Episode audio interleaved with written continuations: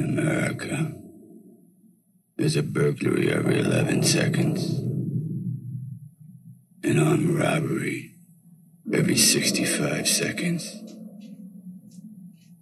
a violent crime every 25 seconds, a murder every 24 minutes, and 250 rapes a day.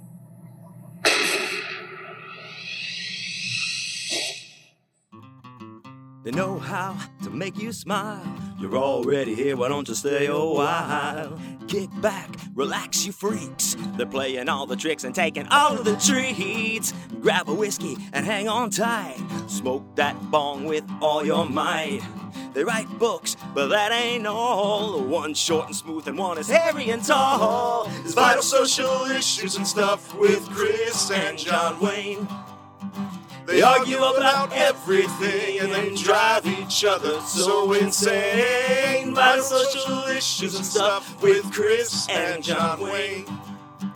It's vital social issues and stuff with Chris and John Wayne.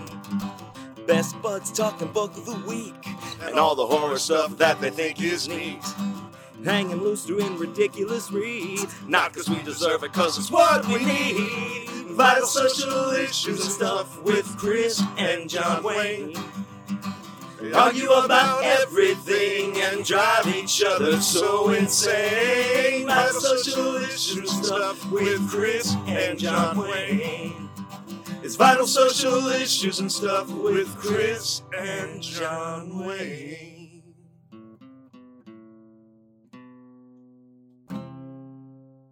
Welcome to Vital Social Issues and Stuff with Chris and John Wayne. Ooh, la la, I'm John Wayne, and you know that. With me, as always, is Christopher Triana. Christopher, how are you, sir? Oh, I'm just doing great. How are you? Dude, I'm fucking amazing. I'll tell you why. I was sick for a few weeks, days, who knows. Now I'm back, Mm. baby. I'm better than ever. But speaking of better than ever, we're back. We haven't had a show in a minute, but we're back, Yeah. everybody. And we're gonna we start off strong um uh, with like our we're putting our best dick forward on this one. And uh by that i mean the big one uh we're coming in hot we've got a great guest today we're starting with a guest it's so badass this is just an amazing show and we have an amazing guest for you guys uh one that is uh, you know, you love, you hear his name, you shout it in bed, you shout it in the shower when you got that little tickle going. I know you because I've seen your OnlyFans. He is the author of The Slob. He is the author of Yellow. He is the author of all of your favorite books to come. Aaron Beauregard is here. What's up, man? What's up, fellas? Thanks for having me. Definitely a big fan of the show. Um, Ah. also, just a fan of you guys in general. It was great to get to meet you in person at Scares That Care. Uh, I was a fan of your work before that, but it was just uh, very organic when I got to meet you guys. So thanks for having me on. Oh, absolutely, Absolutely. do. Um, at AuthorCon, that was so awesome. It was like we all just could come together and like uh it was like we were already friends already. Like, oh yeah, no, yeah, me, Yeah. Mr. Cheezel, you know, we're like shaking hands and high Yeah. Chris was touching, like slapping the butts and stuff, which is cool. Oh, yeah. um, Uh, I'm a big butt slapper. Um, I know, Yeah, yeah. I've been thrown out a few times. Uh, I know, I'd never throw you out. I know. I know. Appreciate it. Well, you really like it. You're like, you just turn around, you start sticking your butt out as soon as you see me. Naughty Um, bottom, dude. Speaking of naughty little bottoms, you know who was at Fan Expo the other week that I was there here in Vegas? Tiffany, the singer Tiffany. I think we're No alone now. dude. Oh my No god. way. Oh yeah, and I saw like a couple of questionable um dudes walking around with her vinyl to get signed. Yeah. I was like, "What I'm is this world coming?" to? Yeah. If, if you're a, a guy getting Tiffany's signature on a record, you're you're you're probably a, she- you're probably a brony. You know, like you're probably one of those. exactly. You know. I was like, if you were there, I was gonna say, bring your the Playboy. We'd get that signed. Yeah, I would. I would just. I would just hit. I would just hit on her, no matter what she looks like now. Doesn't matter. Yeah, I think I was at like a TerrorCon a few years back, and I saw I forget what her name was, but it was one of the chicks from the Runaways. oh Yeah. yeah. Was it Lita Ford? I think it was, man, and she just looked like a fucking supermodel. I was like That's even intimidated Ford. to say hi. Yeah. I was like, Oh, this, absolutely. This, this is like woman is like a work of art, but No, that's that's got to be Lita Ford. Yeah, blonde. Yeah, she she does some of the, the horror cons. I've met her before. She's a doll. Um, Yeah, absolutely. Yeah, and I wasn't trying to say that uh, Tiffany looks bad now. I'm saying I don't really know what she looks like uh, now. Oh, she so- looked good. She looked Yeah. good still. But here's Okay. who you know. It's speaking of looking good. That same convention. While we're on the same topic, Chris, I think you like this. Uh, the only guest I looked at this guest. I did this fanboy expo, which is more like pop culture shit. The only reason I did it is because here in Vegas, whatever. Tia Carrere is on the the list of guests, and I'm like, Ah, well, I like Tia Carrere. I'd love to meet her. I'm not going to pay to be at her table or anything, but so lo and behold, Friday night, who's walking down to the to the table?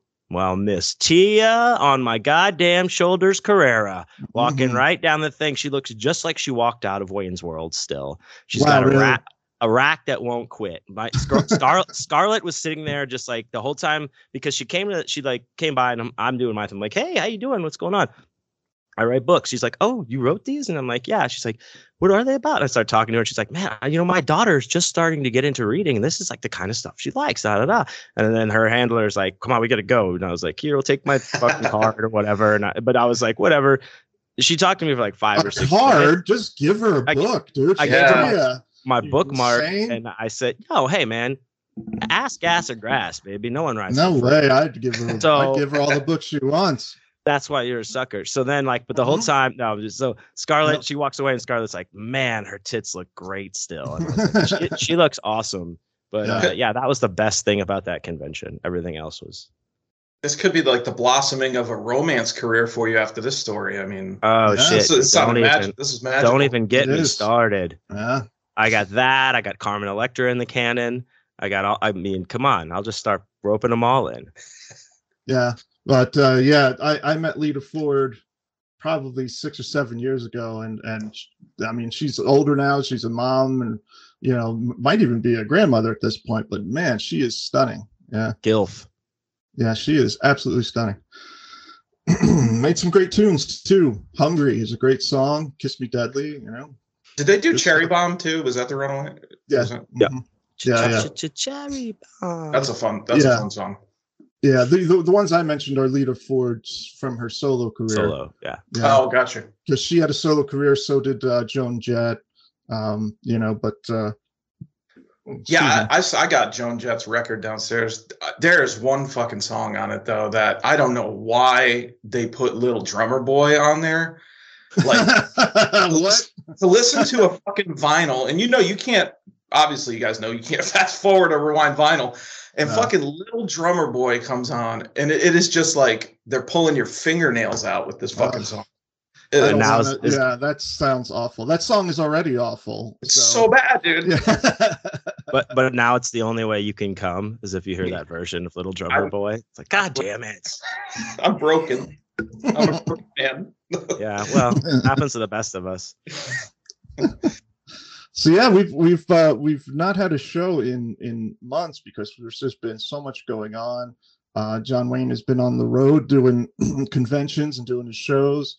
I was uh, on the road for several weeks, uh, taking Bear on a road trip to, you know, hike across America. So we've had a lot going on, but we're back and we're starting off with a, a great guest and a great topic, which we'll get to here in just a bit. Yeah, and, and just for the record, because I know people like Inside Baseball and Chris hates it when I talk about it, but we did try to record an episode. We actually did record an episode before this. We did. and it's one of those ones for the that got trashed because it, like my signal kept dropping the whole first night we were trying to record it and then we finished it the second day and everything was just fucked dude Yeah, so the sound, the we tried, wasn't people. good. Yeah, yeah, we it kept wasn't gonna losing. we, and we can't put shit out we are, this is shitty enough we can't make it It's I mean, true. come on It's true. like yeah it's already so bad like we can't have it be any worse um so But that's Uh, part of its. That's part of its charm, guys. You know. That's speak yeah you're absolutely very dude. Speak- kind yeah speaking of charm aaron you have a podcast as well the written in red podcast Yes, I do. Actually, um, I believe we featured some of your work on it one time, but we're one time we're hoping to actually have you guys both on uh, in the near future because first year we were just it's written in red is what it's called, the horror reader and writers podcast. It's just basically to sort of um, you know I started getting like a lot of inquiries from aspiring authors and things like that, and you know, it became a, a little bit much to answer some of them. So I was like, well, maybe it's a cool idea if we just like, if I dedicated a, a time to a show and met up with a few other authors and we could sort of a- address questions to people and set aside time for it instead of, you know, having to tell somebody no, which kind of sucks. Now at least I can direct them to something and be like, look, there's a whole self-publishing arc on here for how to do it. And like all the fuck ups that we made throughout our careers and continue to make you know we we share with people uh in, That's in good. hopes that it'll help people out you know and that, now we're kind of done with that. So we're just taking questions and having awesome authors on like you guys hopefully soon. Um but yeah it should that's that's the show pretty much Awesome. Yeah, it's it's it is very cool actually. And I I was gonna say like you the one time like one time um you and Daniel uh Volpe shouts out uh you guys were talking about uh talking about me, but then you talked about this podcast.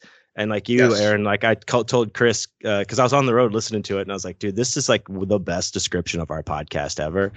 Because you were like, "Yeah, it's like uh, you know, it's like you know, one guy's like a like a fucking like a stepfather trying to keep like his li- fucking punk teenage kid in line, you know." And I was like, "Yeah, that's that's the Sure. dynamic, pretty much." kind, yeah. kind of, kind of. Oh shit! But we're but we rule. No, yeah. absolutely I love you. Yeah. Oh, I love you too. Uh yeah, and uh, you know, um after um AuthorCon, uh, by the way, AuthorCon was a big success for everybody, uh, and it's all you know, uh, the, the, it's all ready for next year. Uh, so that's great. Uh, it was an We'll excellent. all be back. Well, and yes, all three of us will be back. A lot of the other authors that were there will be back. Um, and uh, and yeah, and afterwards, Aaron, you came up to visit me, and we had a great time. We just sat around and gabbed like a couple of chatty Cathys. and-. Whoa, whoa! I came to visit you too, dude. Well, yeah, you did. You did. Directly after. That's true. I came You right did. to your You- house. We went to the archive. I guess I'm Right. chopped liver. You know what? No, no, no. I'm gonna mute it. You guys talk all I'm- about your visit. No, I was going. I was going to get to something, you know, but yeah, no. John Wayne, you came to visit. Uh, you certainly did, and Scarlett came with you, your girlfriend, and that- that was awesome. I got to get to know her. She's wonderful. Uh, I got She you to play. I got you to play Monopoly, uh, which was amazing. Um, and I- and uh, it went on for hours. That game. Uh, Shocking. yeah, and you and you did very well, and until I crushed you both. Um, but anyway, uh, what I was saying is, uh, uh, it was when Aaron came to visit. Uh, he he brought me some spectacular uh, gifts. Uh, he got me um, uh, blue, the special edition Blu-rays from Vinegar Syndrome of uh, Death Wish Two, uh, and of course I have Death Wish. You know, I have Death Wish 2 on DVD, but this is like a super pristine new edition, uncut and everything. So that was awesome because that's one of the things that Aaron and I bonded about was talking about Charles Bronson. I'm sorry, go ahead, John Wayne. You're I almost bought that for you this weekend because because the Vinegar Oh, no Syndrome guys were right next to me at Texas Frightmare, and they sold so much shit. They had three tables of shit, and their stuff kept getting condensed, condensed. And I was like, I got to get. Oh man, Chris would love one of those fucking Die Hard, but they or uh, Death Wish twos, but they were gone. Like they were Yeah. gone. So I was like, oh man, but that's awesome that you got one. So cool. I did. Well, thank you for thinking of me. I appreciate it. Uh, but yeah, uh, uh, Aaron got me that, so that that's awesome. Um, and he also got me a little movie called New York Ninja, which I absolutely loved. I know, Aaron, you're like, yeah, whatever with that, but I loved it, man. I really did, because because you hadn't seen it before either. You bought no, I just bought it on a whim. I just bought it on a whim. I was like, this was insane. Like, it is. I thought it was absolutely great. I thought it was just. It, I laughed constantly. Uh, now, granted, I was I was stoned when I watched it, so that may have helped enhance it. Uh, but I thought it was great. I thought it was really funny. So, uh, so thank you. I, I, I want to thank you again for your generosity, sir. Oh, definitely, definitely. Yeah, and um, you know the the the New York Ninja that was it's kind of appropriate too. Uh, you'll see why later, I guess. But Okay. yeah, Hmm. that's a Easter egg Easter egg there. Okay. All right. Well, um, you also introduced me to uh, Psycho Cop, which was was great. Uh, you know, um, not to be confused with Maniac Cop, uh, which is also great. Uh, but I had not seen the Psycho Cop movies before, although I do remember the box cover for the first one from the video store days. You know, it's like that blue cover of the city with his eyes, which is much more frightening than anything that happens in the movies. Just Yeah. that image is really scary. Uh, but uh, Psy- Psycho Cop was good. It was it's fun. Uh, but Psycho Cop Returns, the second one, is certainly you. You were definitely right in saying that it triumphs over the first one. It's really, really Yeah. great. The opening credits to that movie alone are so bananas. Like I, Yeah. I rewound it like twice just to watch it twice, like, you know, a couple of times because I love the opening so much.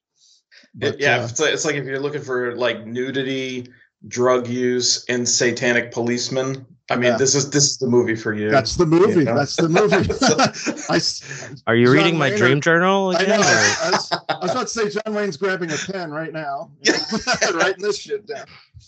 No, it, you would really like it, John Wayne. It's definitely like something you would enjoy because yeah, he's like a, a satanic killer, but he's a cop and like he's going after these guys for like you know they have weed and they have hookers and he's like you must die. Yeah. it's just ridiculous. like somebody litters, they're like, yeah, that's it. You know, yeah, like yeah, yeah. like- This is not. This is it- what is it? Ang- Angelic Cop, Robert Cop, No, Psycho Cop, kind of like Psycho Dad. Cop. That's what it is. But Psycho Cop Returns is the one that you really want. And don't worry, Yeah. people, you won't be lost in the complicated plot if you don't see the see part first one. one. yeah, you really will. You not. You won't miss anything. Although you know, if you if you can find part one, which is kind of uh, it's that print, it's harder to find. Um, uh, it's still enjoyable. It's like your basic slasher. You know, these kids are like at a house uh, on vacation, and Psycho Cop is just stalking and killing them. But part two is way more crazy. So yeah. Uh, That- it's funny because I saw that movie originally, Chris and John. John Wayne. I don't know if you might have uh, seen it too, because it, it used to air like late night on the USA Network. I know we were Yeah. just talking about that a little earlier, but they Like used to put all, like up all night type of shit, or Yeah, like super late. I saw it on um uh, on USA Network like back in the, it was obviously a heavily uh, edited version. So like when I got to see the uncut, I was like, oh man, this is fucking this is awesome. yeah, Like it was one of those movies you see when you're young and like you don't even almost remember it, kind of like right, then right. Something triggers it and you're like, oh, this is I can't believe I forgot about this. Like this well, movie's that, well, that's what that's what happened to me when I when I you know looked it up and I saw the uh, the old VHS cover. I was like, I definitely remember that box cover. Um, Yeah. But I'm sure if I did see some of the movie, like on USA, over like I must have gotten it mixed up with Maniac Cop because they were both came out around the same time, uh, and they both are very similar in concept. Uh, you know, um, you know, but Maniac Cop definitely be, became the more popular of the two, even though that too is uh, uh is kind of a, a D list movie. you, Yeah, you know what it's- box cover I remember? Mm. Dancing Grannies.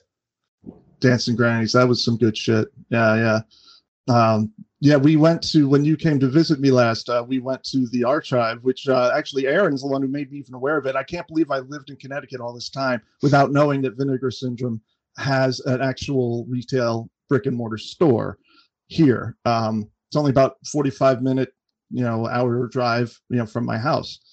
Can't believe I didn't know that. But anyway, yeah, uh, John Wayne and Scarlett and I went there, and it's absolutely fantastic. Highly recommend it to anyone who lives, you know, within driving distance. Uh, and yeah, they have an old VHS tape, and it's only on display. You can't buy it, but yeah, it's uh, it's called Dancing Grannies, or I think it was called something like Dancing Grannies, and it's just these women, these old ladies in pink leotards. It's like an exercise tape, you know, from from the 80s. But it's for jerking off. It's for jerking off. It's for jerking off, isn't it? yeah. Which is Yeah. a good, which is a good little Easter egg for what we're going to talk about later. Ooh la la. Oh. Whether it's for jerking off or not, it's for me. Yeah, Yeah. You know? Dancing Grannies.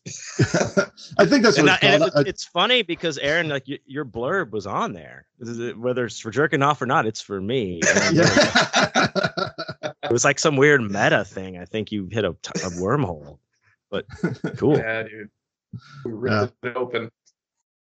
That place is cool though, dude, right? Like I oh, like it's how they oh, have it. best, the, dude. great. It's they got a mishmash of everything, man. Like and it's just like for video store fiends and like you know record store fiends like us that Mhm. this stuff doesn't really exist that much anymore. What a cool fucking place, you know? Oh yeah, it's Yeah. great. It's it's not just um you know because it's it's all it's not just like movies and records. It's all cult stuff. It's all you know, Yeah. Vinegar Syndrome, Arrow, Synapse. It's like all of those labels. So it's uh, you know, but they also have like a bunch of used movies. So you, you know, you can find some more mainstream stuff. But the new stuff they have is all cult, and they have uh, Mhm. like an enormous amount of vinyl, uh, Mhm. including like cult film soundtracks and stuff. Um, but yeah, I just I was just on my phone and I pulled it up. I'll put it up to the camera for those watching the video. Um, let me see here if I can get it on there. Hell, dude, don't. You're gonna Oh, make. I'm glad. uh, I'm glad you can't see me from the waist down right now Yeah, on this camera. Dancing Grannies. Yeah, it is. Woo. Dance, Dancing Grannies Mature Fitness for Beginners. Can you send me that? Send me that after the show, please. yeah, you, you definitely Yeah, need yeah, it. yeah. You're Forward like- that to me as well. I'm gonna need to drop it in the show notes. uh, uh, you know, just for Okay. A, for a Uh, maybe placeholder. maybe that'll be the that'll be the, the cover, the, the banner for this for episode. the, oh, it is now. By Should the I- way, but I, I was just gonna say I, I think we should call this episode Sicko de Mayo because it is Cinco de Mayo while we're recording, it is. and, and we're all Yeah, sickos. I got my Partic- I got my Rona. there you go. long- the Not, Rona. not, not the Rona, but a Rona. How long have you been waiting to bust that one out, Chris? Like all day? Oh, you just thought oh, of that like oh. at 6 a.m. and you're like, oh, No, no, I can't wait. I thought of it days. yeah. I thought of it days ago. Yeah, yeah. I've Oh, you've been it practicing in the mirror and shit. You're like, yeah, yeah, in front of Bear. yeah. Bear's giving you notes. Like, Yep. no, no. Yeah, well, I mean, I Um, practiced for a week and I still didn't do it very well. So No, it was great. but but shouts out but dude shouts out to vinegar syndrome because like i like i said earlier they i did just hang out with them at texas frightmare this past weekend. Brandon who we saw at the the shop when we were in there. Shot, yeah. and then uh their uh buddy chris that helps like uh on the road a lot of times. Uh good we had a good time good drinks. Those guys just like sold their entire fucking three tables worth of uh movies. They did well. Everybody did Good. well but it was good to see them and, and shouts out to them if you haven't checked out the archive or, or vinegar syndrome you definitely need to so Oh yeah, they're they're doing the Lord's work. Oh, Yeah. totally. the dark Yeah. lord Yeah, yeah. Maybe maybe Uh, we can do a signing there someday. You never know. That'd be sick. no we talked about it we talked about setting up a reading there Yeah. Oh, that'd be cool. and i'm also setting up a reading here at nightmare toys in las vegas so if anybody wants to fly to las vegas to do this reading with me present company included let me know Nightmare Toys. What's that, man?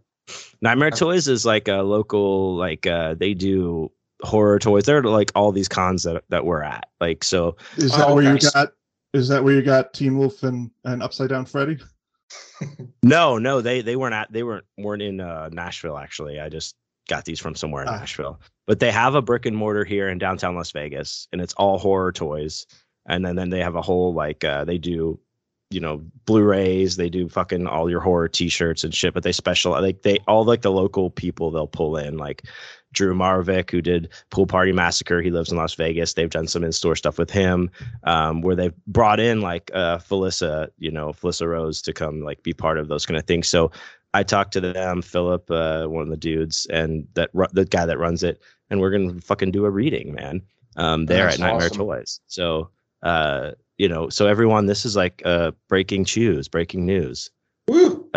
tune in but yeah i'm gonna it's gonna be fucking badass so but nightmare toys is a badass like local horror spot like every horror toy thing that you could want is there so That's Very awesome. cool. Very cool. Well, um, we uh, I mentioned your Upside Down Freddy, uh, John. oh Wayne. yeah you have some freddy news dude I, I do. Um, uh, for for those of you who are who are interested, um, there was a, a little show called Freddy's Nightmares that some that you guys may remember. Um, it was a uh, I think it ran for about three seasons, which is kind of incredible considering the, the poor quality of the show. Um, but uh, it was it was just like a Tales from the Crypt style show that was hosted by Freddy and Robert Englund. You know, played Freddy in it and everything. Uh, and uh, this this has been like impossible to find since like ever since the days of VHS. Like a few of them came out on VHS tape. I think there was one like best of that came out on DVD, but it's long out of print. So you haven't been able. There's been no way to see it or or find it.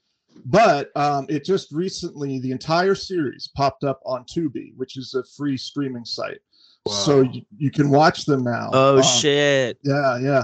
Uh, and the You- one that I that I do recommend uh, because like the, the this show wasn't wasn't very good. It just wasn't. The stories weren't very well done or anything. But the first episode I do recommend for you Freddy fans because that one actually is about Freddy, um, and it's uh, a prequel to Nightmare One. Uh, that's about Freddy before he was burned, when he was alive and killing the kids uh, on Elm Street. Uh, and it's actually directed by Tobe Hooper, director of Texas Oh, Chainsaw shit. Massacre. Yeah, so. It's it's uh, it's worth watching just for that. It's like a nice piece of, of forgotten horror history. So That's awesome.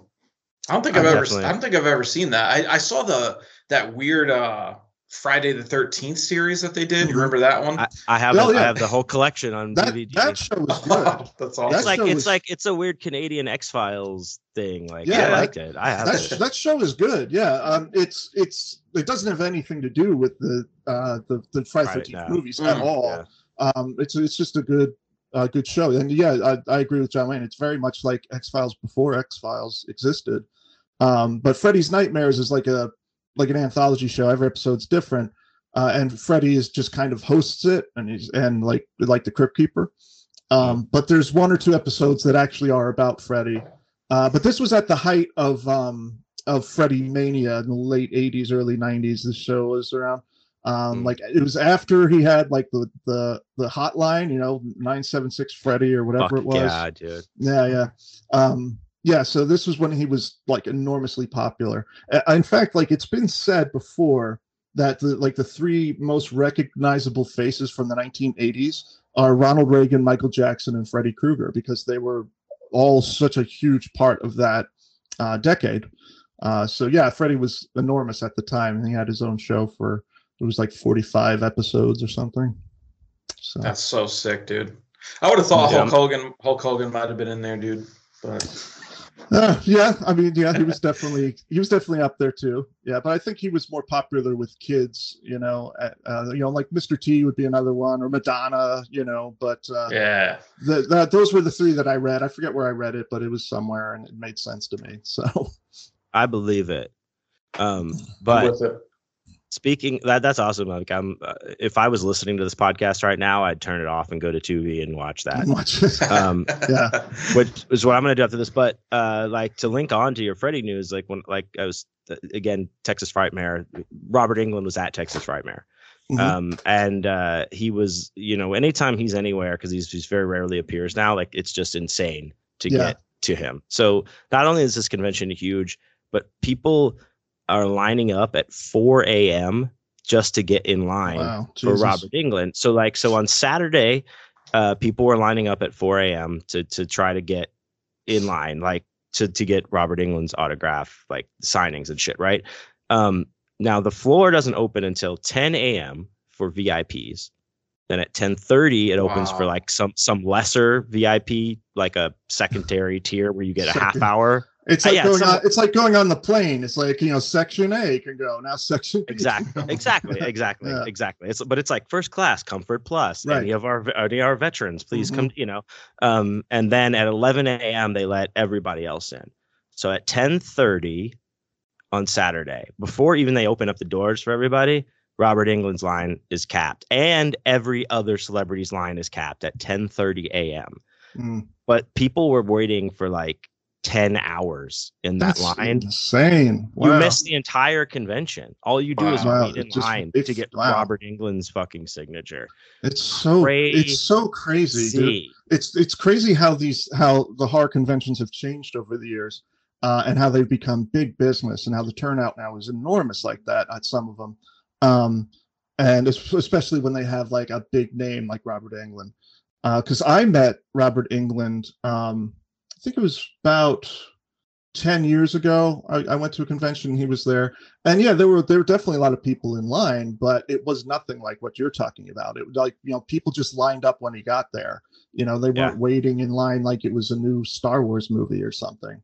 Uh, the, the and yeah, people and that I- paid for it, like they, they get cut off. Like you could, there's not even a guarantee if you pay for shit ahead of time. wow, that is crazy. Yeah, well, that's what's have, nuts, dude. yeah, people didn't have when I met him. People didn't have to pay, and people, you know, like there were no VIP things. You just got in line, and and like no one waited in line for more than like twenty minutes. You know, Oh god, that's yeah, that's like a cream dream to these people. It's because things have, things have changed so much over the years. Um, like when I first when I went to my first horror con, you know, it was like 2005 or something, and like the turnout was good, but it's nothing like what it is now. And it was a, just a different atmosphere, you know, like you could just talk to these people. You weren't like rushed to get an autograph and keep moving. You could go up and you actually like bullshit. I, I bullshitted with Roddy Piper for like a good 20 minutes and it was fine. I wasn't holding up anybody. It was just like a, a thing, you know? Oh, look at that. Oh, dude. Nice, dude. Is that? Yes. Hell Uh, comes John to Wayne is- Frogtown. Yeah, he, uh, for those of you listening, he's holding up the Arrow release of Hell Comes to Frogtown. Very good. Pick- Pick that up. Amazing. And Yeah. honestly, They Live is pro. I was uh, for last Halloween. I was the news anchor from They Live because like what could Nice. be more appropriate in this day and age. Truly. Um, and I just watched uh Blu-ray, and it had some awesome like extended features about like the making of They Live, and like John Carpenter talking about how like Reaganomics played into it and stuff.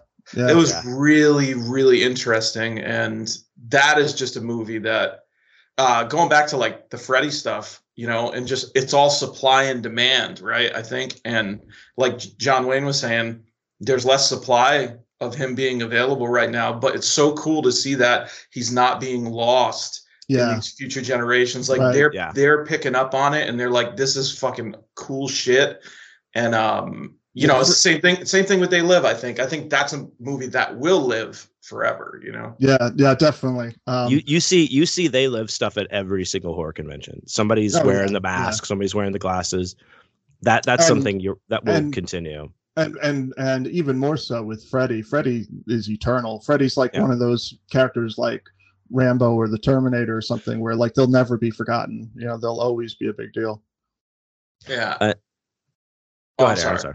I was just going to say, I, and I think They Live could have been bigger than it was um, because of the subject matter of that film.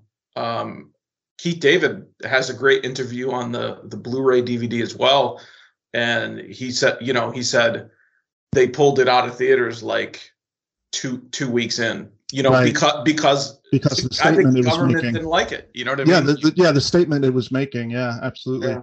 Yeah. um, particularly yeah in the in the eighties when like you know like our generation was very browbeaten with patriotism and had it like kind of drilled into us that you know to be a patriot and uh, not be a communist and all this stuff. So yeah, politically the movie, I'm sure it's, uh, it's soured a lot of people. But what's funny is now uh, there are many people who adopt it uh, for their own political needs that are completely polar opposite of what John Carpenter was was making a statement against. You know, like when you see like these these they live mock-ups like with Obama's face on it and stuff. It's just like no, no, Carpenter was going the other direction and was going Yeah. against conservatism and Reaganomics, like you were saying, Aaron. So it's it's just funny how it's how it's um how it's been hijacked by people for different things. But I just want to say before I forget, if you want to be the the businessman from They Live for Hall- for next Halloween, I'll come with you and I'll be Nada. I'll dress as Roddy Piper's character with the flannel no and the tight way, jeans. dude. Yeah, yeah. how awesome would that be? Uh, Yo, we, we might have to do it, and then uh, and we got to find somebody to do Keith David so we could reenact that fight scene as well. Oh God, yeah, yeah. Don't look at me. I'm not doing full blackface. Not no, again. no. He's No, like, no. never again. Never again. Fool me once. Um, I have another maybe, nightmare. Maybe I I, have can another. get my buddy. Uh, maybe I can get my buddy Barry. Fuck yeah, you know, dude, Barry. he'd Barry it, man. rules, dude. Barry does. Shouts rule. out Barry. Shouts out Barry. Barry's got to be him. Um, another real quick Nightmare on Elm Street thing while we're on that. Uh, but like, so the, the other big thing, like at, Robert Englund was there, but it was in the Nightmare Three like reunion cast. So that was like everyone was like jerking off to that.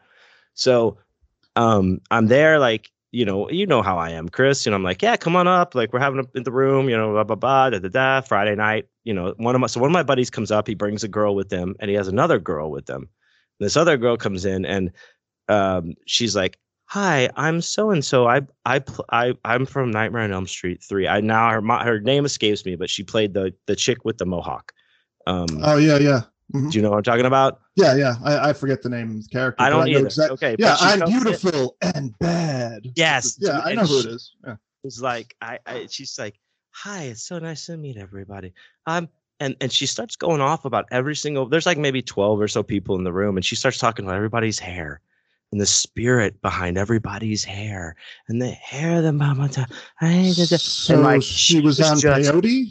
I don't know, dude. She was like just to the w- w- she was talking about people's the spirit of everyone's hair so much that I was like, uh huh, cool. Here, hit this, and so just gave her the pipe and just she just like got just kept smoking weed and got high, and finally Yeah. like she, she took her spirits of hair like to somewhere else. But like, what Wow. a time, dude! What a Uh, time! yeah, that's that's a little little odd. Uh, Yeah, that's fine. Were you That's were you just like hoping like fun Rob. Robert Englund would break into the room and just like slash her to shit? yeah. No, I, I wasn't. No, not that. Not at that point. That probably would be more. Uh, but no, it's just weird. Like those kind of things. That's this is you know a little clip from the road, an anecdote. You know, yeah, yeah. she was. I think she was insane. Allegedly. Well, uh, Amelia Kinkade, uh, who was uh, Oh, Ang- who was Angela in Night of the Demons. Um, yeah. I remember uh I remember her being at a convention once and she was doing um uh like psychic readings for pets. Pets. Yeah, like she she is a pet psychic. Uh and so I did I, I did not have a conversation with the woman. I just happened to notice her banner said that and I was like, okay, all right, I'm gonna keep walking. Yeah. Yeah. Uh, I Chris, I mean- think more power to her it's fine i'm not trying to judge it's just something that i was i did not realize that was even a thing uh pet psychics so I've examined psychics. I'll go, I'm sorry. Go ahead, John. Win. No, I no, I was just gonna say, Chris. I think I did say once I was at a small event with her, and I was like, the only person doing more drugs here than me is Amelia Kinkade, and it and it shows. Like, it, Yeah. really. Go ahead. I'm sorry, Aaron. What did you say? No, no. I was just gonna say. Um, I've examined like psychic phenomenon a, a bit. You know what I mean? Just out of curiosity, and there are some cases that are like pretty inexplicable. You know, where people have happened upon bodies that it's like, you know what I mean? It was impossible for them to kill this person, yet somehow they found it. But then, then there's others that are just like, it's a complete fucking work. You know, mm-hmm. it's like it's like the biggest work, and they take advantage of grieving families. right So it's like it's like it's hard to know sort of what to believe with it because there are certain inexplicable cases that I've come across, but it's also like I wasn't fucking there. So it's like how accurate is sort of the depiction of it. I'm just mm. that I'm that guy that just wants to see the UFO for himself. Right. You know what I mean? yeah But I never If- if- fucking get to, dude. if yeah, I, could want the devils to come. I want to see them jump out of the Ouija board and punch my Yeah, face. dude. Come. well if i if i can see something it kind of helps me believe in it more Yeah. know that's i'm just picky that way so like ghosts and demons and psychics it's like well if i can see any evidence of it at all that'll definitely help me but blindly believing in something i just can't do I, I think that probably shows in your writing too, right? Like I feel like it shows in both our writing. We tend to um, write more reality-based horror because that's what scares. Like the guy breaking into the to the window in my house, like that's a real possibility. right right Whereas like this other stuff, you have to suspend your disbelief a little bit more. Um, but and you by, know, by this other stuff, own. he means my writing. So No, No, not no, this, no, no. there's. I mean, there's plenty. There's plenty of supernatural stuff in, in my books, but I do have several books that are more grounded in reality. I, and I do, I do agree with what you're saying, Aaron. That uh, that like you know the the guy breaking into your house and and mutilating you. I mean, that's that actually happens Yeah. in, in real life. Whereas you know, uh, goblins don't so so much. Yeah, but also John Wayne, like to to go back to the stuff you write about more. I write about that too. I'm not saying that that's an off limits thing for me. I definitely delve into it, but it's like my work's more dominated, I think, by reality based. But Hmm. um, that's not to say that. I know I was just being silly, dude. This is Oh yeah, this is my Oh. part of the show. but no, I think. But there, there's an appeal to both of those. It just depends on the consumer. You know what I mean? Absolutely, yeah, So it does. like- it, it does. It depends on like, the reader. like my Yeah. fucking aunt that believes every conspiracy theory and like that a fucking ghost is knocking at her door. She can love your shit, John Wayne. no, we talk about that. No, we talk about that all the time. Like um, at, at, at the the booth, uh, uh, uh, a lot with readers and with other authors. Like this isn't. um, for you. Like this is not, you know, this is what it is, but it's not for you, and this is not for you. Like uh, for instance, sharing the, the table with Wes, uh, Wesley Southard, our, a two-time Splatterpunk award-winning um, author friend who um, has a baby now, and he and I write very differently, but we shared a table recently. But but Chris, you you and I do the same thing. Like, which just Mm. this is just it doesn't mean this is bad. It's just not for you. Right, and that's the right. way like I view like everything. Like arguing about music and art, that's a young man's game because it's just not for you. I don't Mhm. have to Yeah. beat you over the head because you don't like XYZ like as much as I do anymore, and vice versa. Because it's we we're at a place where we're like, yeah, it's just not my thing. Were you saying that you and Wes were? What were you talking about? That you were like saying? Well, we were well, we the were kissing and uh, we were Oh, necking. thing? a Okay. little I just bit. wanted it to be clear that you weren't uh, saying that Wes's stuff is not for you. I wanted to just make it clear. No, no, no, 'Cause you no. mentioned Well, well, no, no. Let me didn't let me like- make it. No, let me make it clear. Wes's stuff is is not for me. Yeah. But no, and can I just can I just make this make it clear too? Like picks Pixar, it didn't happen, dude. You know. uh, oh, I got a Uh. dick. Oh, oh, well. Um, no. So, but what? What? Did you say I've got a dick? Yeah, I got a, just I a dick, man. I got a dick. Really, I do. Uh, I really do. it's just, But just the only one who's seen it is a girl in Canada. You don't know her. she, I met her at Niagara Falls, and we are gonna get married one day, dude. She, she see. has. She's the one with the mohawk in Nightmare I on Elm. Street. Yeah, I can't remember her name, but she has a mohawk. She loves my hair. She's gonna go down the barrel with me. Uh, no, Wes and I write differently. We're talking about readers, like readers coming up. We're like, you know, hey, this Right. just isn't for some readers. You know, you can't.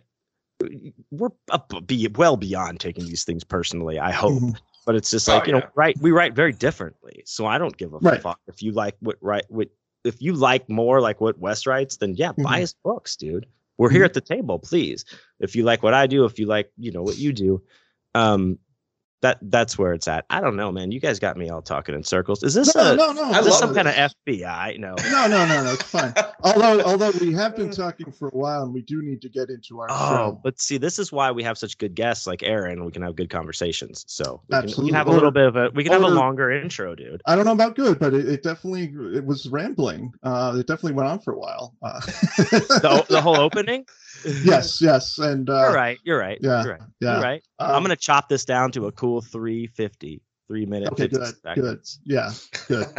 All right. Um, all right. So let's get let's go ahead and uh, get into our our show now because I'm excited Okay. to talk about all the things we're going to talk about as well. Uh, so let's start off with our first segment, which is book of the week.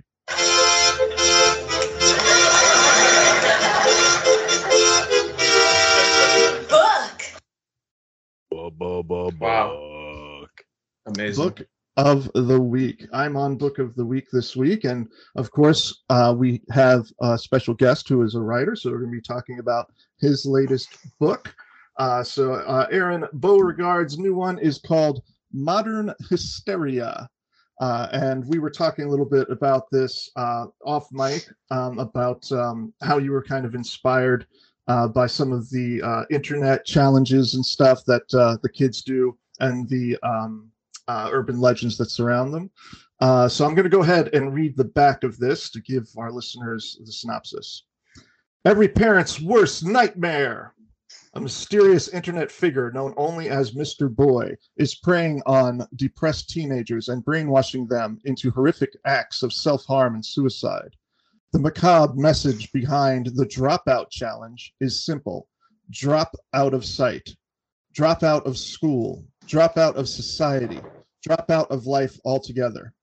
Derek Peterson is struggling is a struggling graphic novelist whose younger brother took his own life after becoming ensnared in the dropout challenge. Upon hitting rock bottom, Derek becomes obsessed with pulling back the curtain on the malevolent mastermind responsible for his brother's gruesome demise.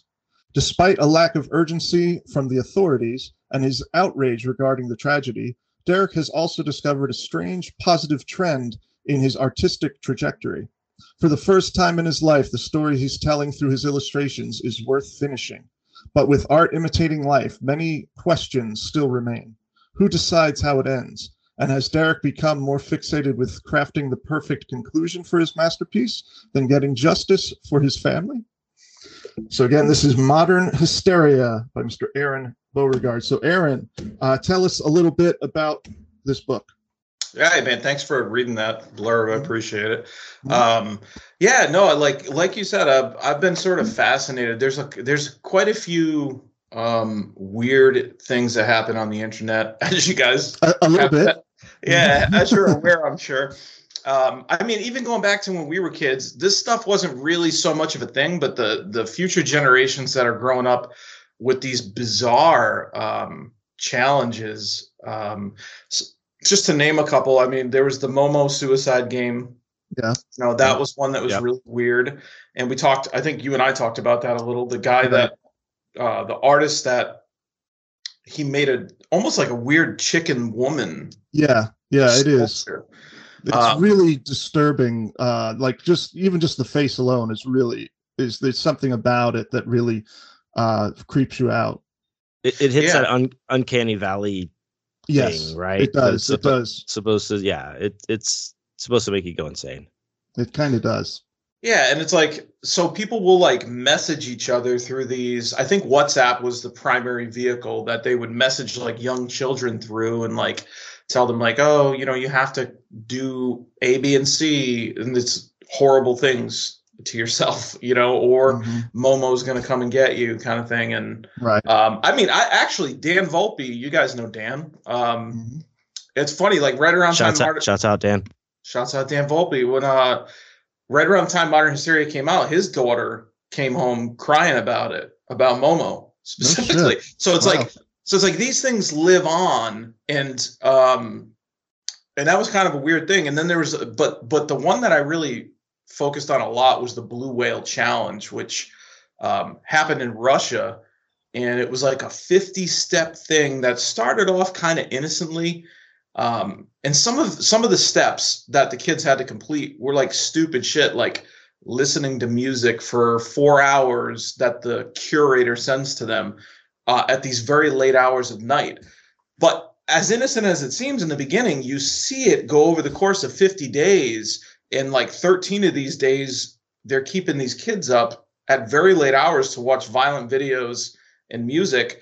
And Yeah. you're realizing they're actually brainwashing them. They're depriving them of sleep to Mhm. try and brainwash them into actually like killing themselves uh, or you know mutilating themselves in different ways but the real tricky thing with some of these online suicide games was that and i'll say this if you buy the hardcover edition of modern hysteria i actually have an essay in the back of that one that goes into like this real life shit that sort of inspired some of my book um, but with those with those challenges in particular it was like the media was blowing them up. You know what I mean? Yes. Blowing blowing them out of proportion. Um, sure, were there some kids that actually might have got harmed because of these games? Most likely, there might have been a couple with the Momo one, um, and then with the Blue Whale Challenge, Russia uh, said that there might have been at least like 170 deaths that they attributed to it but a lot of people like you can't fucking find i searched and researched this shit a lot you cannot find a lot of solid evidence Yeah, you can't clarify it. Yeah. But also like the, there were people that actually did this like there's Yeah. this guy i'm probably going to fuck his name up it's something like philip butkin or something like that um, it's in the it's in the hardcover if you really want to know but um, he actually did get arrested for it and he got like over 20 charges he got hit with like over 20 charges because uh, he was uh, he was like messaging kids and telling them to do this shit. Yeah, he was like Yeah. a curator for the Blue Whale Challenge. Um, and He was the Jeffrey Epstein of the thing. yeah, exactly, Yeah. dude. Yeah. That's pretty much what he is. And like, but then I looked, they don't, the media won't really follow up on what actually happened. Yeah. And then there was like a couple of articles I could find that sort of said, um, oh, most all but like one of the challenges ended up getting dropped. So like it's real hard to stick people with these with these challenges uh, like with these charges rather for shit like this because they're not actually doing any they're not Right. right. laws so to speak um, and if you look at over here in massachusetts near us chris with the michelle carter uh, text case where she texted her boyfriend many times trying to convince him to kill himself Um, and she got she did get locked up for that, Yeah. but Yeah. she was out relatively quickly though. But she was also a minor too, so it's sort of a complex case. Um, but it's like it, it's really hard to prosecute somebody for this sort of thing. So like. Right.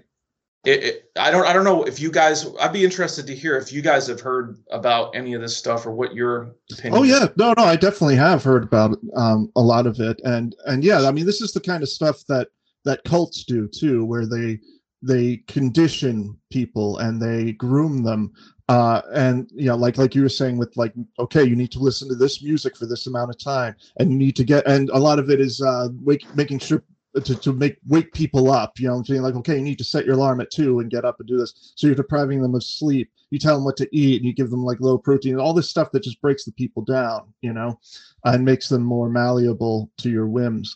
Yeah. uh yeah yeah no and i, I definitely remember you know the, the momo challenge and um, of course slender man is another big one you know and with the slender man uh, there actually was the case with the two 12 year old girls who Yeah. stabbed another 12 year old girl and nearly killed her uh, and that was uh, that was uh, also a, um, a complicated case too because the one girl was diagnosed schizophrenic. Her father was a schizophrenic.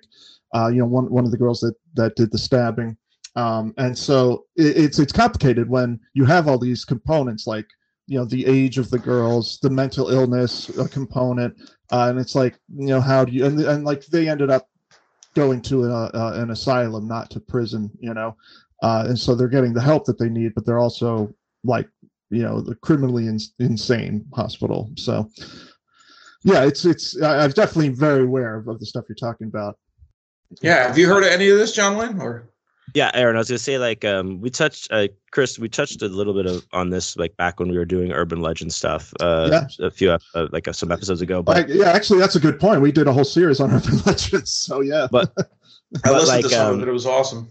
this was Thank uh oh, thanks you, but this was like so I don't have I don't have kids, um so I, I can't like try to relate to like oh kids these days but i have a very good friend of mine whose daughter was like uh, i think seven or six seven or eight right now. And um before i moved to vegas from houston we were hanging out and he was telling me like about how his daughter uh and her friends were afraid of this thing called siren head. And i was like well what the fuck is siren head? She, he's like it's like a slender man like online. Are you have you heard of this aaron I haven't heard of this. now. so yeah, so this is like just like a like a Slender Man thing. Like it starts as it started as like this kind of like this video that someone made that well then becomes like what? I'm sorry. i was just going to say the siren head's a little bit different because siren head like they actually know the like the Yeah. artist who created it and like you know it's like Right. it's it's something that this guy's like no yeah i created it yeah, I, I thing." created it, but these Yeah, kids still yeah. believe that it's like no, they yeah they do they do, but it's it's Like- it's it makes it all the more fascinating that kids will Yeah. believe that it's real because like Slender Man, Momo Challenge, all that stuff, no one really knows where that originated. Whereas this, it's a guy who's just like, no, I made him up, kind of like Stephen He's like- King being like, no, I made up Pennywise, you know? I did it. I brought up G12. Yeah. Yeah. Yeah. But there's like these, but I've watched the video, the original video, and then there's like another one that they made after it. And yeah, like there's they, a lot of them. I, yeah. I could see, yeah, and there's like the like there's all these derivatives of it, but it's like I could see like if I was like seven or six, being like a little giant pussy like I was back then, just being like, oh fuck, and they could be like, no, there's an artist who said he did it. Yeah, that's part of it, man. You fucking, Mhm. I'd be like just Yeah. scared because my friend tried to explain it to me. And I could not grasp it until I watched the video. And it's like, what, like, Siren Head is just like a, it looks like a telephone pole with like si- like those old fashioned like siren like horns coming off of it and he like will just like step out and be like wah, wah, and you hear the siren you know he's coming for you and shit and i'm like kids Yeah. are so stupid but um it's it's not like one of those like challenges as far as you're talking about where people actually harm harm themselves yeah, I know. It's it's It's just like a- a, like a creepy pasta kind of thing, maybe. it- kinda that's thing. exactly what it is. Yeah, it's it's kind of just like a, a modern boogeyman. Yeah. but bloody mary i think maybe for us as kids was like kind of a kid. Loved it. Oh yeah, Yeah. totally. Yeah, that was You that was totally one. That was totally one of our boogeymen. Yeah. absolutely. yeah. it's it's weird though. Like, so it's a little different when like somebody's puppeting that boogeyman online That's true. to these yeah, that's kids, true. Absolutely. or it's like we hear it word of mouth, and it's like I have I open up the book within it I, I guess it's an acknowledgement. I was just co- sort of like, you know, um, there like when we were kids, like it was the van at the end of this dark street. You know Yeah. what I mean? Mhm. But I'm talking about like, but there's far darker corners in the internet that your kids are reaching. You know what I mean? That right. you might not, Yeah. you might not even be aware of. You know, yeah, like- exactly. There's there's more. it's an like, attack on the mind, dude. Like it's crazy. Yeah, sickos have more um have more uh, access now, and they can hide easier now because of the internet. Yeah, when we were growing up, it was like, yeah, maybe there was one creepy guy in the neighborhood, but everyone knew to stay away from his house, or you know, you you knew not to take candy from strangers or go in strangers' vans or whatever.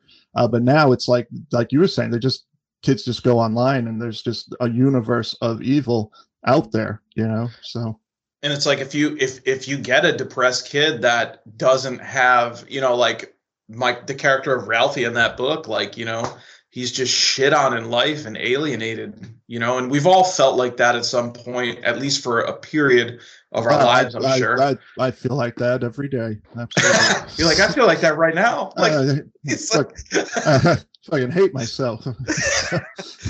but it's like you could see how like a kid could get drawn into this Absolutely. and just like Absolutely. yeah. want it want it to be done with and you know um it's a scary thing you know and i was like you know this is going to be a difficult book for parents i think like to read. And it's not that the book the book has extreme elements. It's not that it's super extreme. There are definitely my sort of classic brutality scenes though where when i go in i go in. But i think this is some of my best work as far as character arcs. Um it's just my i think it's hands down my best work. Maybe only close to son of the slob with with character arcs but um and i and like with going back i want to say one other thing you know i'm sure we'll probably wrap this segment up but um with the blue whale challenge it was like um in case anybody's curious like one of the reasons they called it that was like kids were carving like blue whales into their forearms like all bloody like a Yeah. whale's outline. Um, and then they were like, well, why is it called blue whale? And it's like, you can't, this stuff is so weird. Like there's very few definitive answers to it. Yeah. But one of the, one of the things that they suggested was that it could be because whales beach themselves, you know, like some Ah, right. whales, whales will actually like commit suicide Right. um, some of them, you know. Um, so like that could have been it, but a lot of this stuff's still a mystery. And you know what sucks about Momo is like that awesome piece of art. You know what I mean? Like that thing was Mhm. so creepy. He Yeah. destroyed it. He destroyed it. Really? Yeah. Oh, I didn't know that. He Oh, man. it because of all this shit. You know, he's he he wanted children to feel safe, and so because So, of that, he so he killed Momo. sacrificed this awesome art. You know. Yeah. That's a shame. Yeah, I Well- would have made a, mil- a million more momos. Yeah. Yeah. The million Well- momo march. Anyway, Well, um, I just want to remind our listeners that Modern Hysteria is out now. Uh, you can get it wherever books are sold, and you can also get it uh, on a special website. Aaron, you want to tell us about your website? Yes. Uh, so I, I just launched abhorror.com. It's just like the first two letters of the alphabet and my name, obviously, abhorror.com. Um, and I have all kinds of stuff on there, basically like rare items, uh, signed paperbacks, signed hardcovers, limited stuff. Um, I just launched it on May 1st, and honestly, so far the the reaction from readers has just been incredible. I, I can't believe it. And there's also like, if you like the artwork or imagery on or in my books, a lot of that stuff's available in my uh, apparel store now, and people have been going to it. I, I'm just humbled by the response. It's been it's been awesome, dude. And I just want to thank everybody that has gone out of their way to check it out or buy stuff. Yeah, that's fantastic, man. That is great. All right, so check it out, folks. Uh, abhorror.com for all your Aaron Beauregard needs. Uh, and now I think it's time for our next segment, which Mhm. is Ridiculous Reads.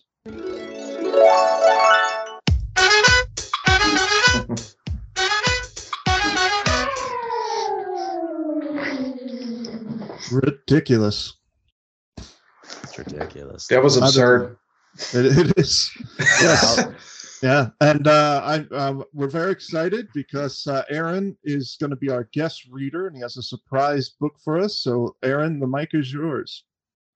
All right, so I think I'm just gonna give you guys a little snippet um, of Real Ultimate Power, the official ninja book I have this book.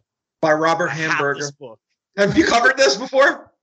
No, but no, I no. own that fucking book. How dude. fucking awesome is this book? It's awesome. It is one of the sickest books ever, dude.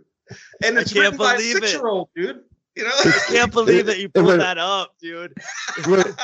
It's written by a six-year-old. You said? yeah, dude. Robert Hamburger. He, he'd have to be a young boy. Let me just get a picture for the YouTube of the ninja shredding on this fucking guitar on the back.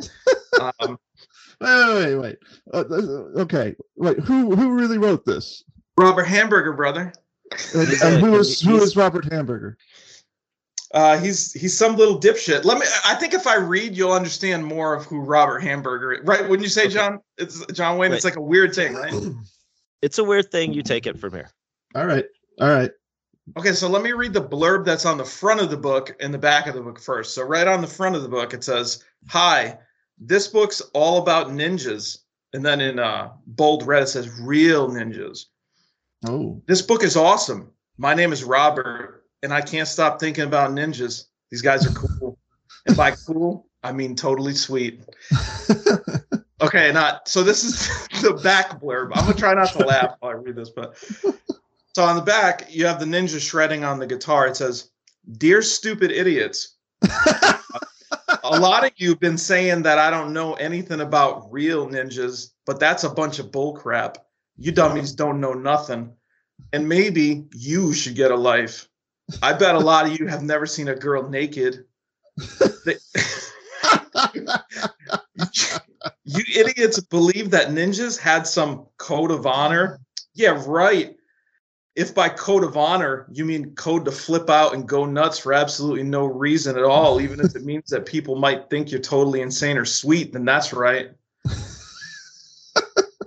but if you mean, but if you mean code to be nice and speak nicely uh, while sharing and not cutting off heads, then you're the biggest idiot ever. So if you have any brains, you'll shut up and get a life. So go shut up, you stupid idiot. No thank you, Robert Hamburger. Exactly, dude. go shut exactly. Go shut up, man. Go shut up. I like that. So um, this is genius shit, dude. this is this is like next level wizardry of of fiction, I think. I mean, this so could I be just- reality, but I got. I gotta just. I gotta just clarify. Okay, so I guess was did a six year old come up with this and like his dad wrote it out for him? Is that what it is? Like, I'll or- say I like to think of Robert Hamburger as a six year old boy. okay, There, All right. I, I believe. Okay, I believe Chris, that. you- Chris, Chris, d- this is like Gossamer, and you do not dissect Gossamer. Okay, just you I, know, no, I, you I just have, to, to. I just want to know, like, like It's not Neil Hamburger, famous weird comedian uh, character, Hmm. and it's not. It's this. Maybe it's a six-year-old boy that lives in all of us. well, maybe that's, it's a that's se- what I'm maybe it's a seventy-nine-year-old man who died two years ago. Well, that's what I'm asking. Who knows? Because Aaron, Aaron It's ju- said it was written by a six year old, and I didn't know if I should take that literally or not. you just have to take the ride All right. Well, let's and ride. let, and let your heart decide. All right. Okay, I think Aaron, you, you didn't let me down with the last ninja with New York Ninjas, so I, I yeah, let's go. Let's go. and and I want to read. Um, I'm just there's a few brief pages that I would like to read. Um, his acknowledgement, and then um, his his introduction to the book. It's all pretty short, and then he has some ideas for um, really awesome movie scripts. So uh, I just want to get it. into maybe a couple of those, but Yeah, dude. Oh. I'm I'm all about it, dude. I can't wait. I'm so amped up right now. Like, I can tell. Okay, so this is uh, Robert's acknowledgement. Good morning. I would like to thank my dog Francine, whose real name I will not disclose because of privacy. And I want to thank my babysitter, John Fielding, for helping me write this book. He's cool, I guess. Plus, I think my par- I want to thank my parents for having sex, sex and making me. But that's all. Not enough people do that. That thanks. I That's a good thank you, dude. Mhm. Third, I would like to thank Mika Kokita, Daniel Greenberg, and Jeremy Ruby Strauss for realizing that a simple kid could teach people about ninjas. Though they are though they are always laughing at me, so I don't know what their problem is. Okay, see you later. And that I'm getting schooled right now on what a good acknowledgments page is supposed to look like. I- Ray, we have some work to do. We apparently. do. We do. And then there's like several pages that just have like single things on it here. So it says, um, "This book is disgusting," and that's a quote from Robert's mom that he opens it up with. Uh, then he says, "For the hippos." Then there's a ridiculous table of content that is like more confusing than the Bible. Uh, but and then it kind of says, you know, do you want to know the real ultimate what the real ultimate power is? If yes, then turn the page. If no, then close the book right now. do you want to get pumped? That's the next page. okay. Next page. Do you want to get really pumped? and then boom, you get that title page right there. You know what I'm saying? Real Real ultimate. ultimate The real ultimate. Like power, he's fucking dude. setting you up, you know? Yeah, like yeah. fucking I'm, like- I'm like at, at this point I'm edging like uh, it's like three pages in I'm like right there dude I'm dude, like my trying, heart, my heart's I'm like trying not to blow it you know I'm like all right, he's got some really sweet illies in here too, some nice, Nice. ninja illustrations throughout the book. Mhm. So if you guys can get your hands on a copy, be sure to. But uh all right, John, intro- John Wayne already has it. He's he's prepared. if it's out of print if it's out of print I'll be very upset because people really need to buy this book this is um It's- like that brought back like a rush of memories when you pulled that up I was like oh my god this Oh. book is so awesome oh, okay. So, um, about how old is this book? uh, let's it's, see. it's like early, maybe not early 2000s or late 90s Oh four. Yeah, oh four there we go yeah good call. I actually got I picked this up. I was I was working at Borders bookstore at the time. I was Yeah. stocking shelves. It's like you just got to know the alphabet, which you could do that job on acid. But uh, when I got this book in my you can hand, do a lot of jobs on acid okay? Just just not well. and that's another podcast that I do. Jobs on acid. but when John John Wayne, when this book went into my hands, it didn't leave. Like It's I just went ahead, took it into the back. I'm like, no one's buying this. I'm walking away with this. You know, Yeah.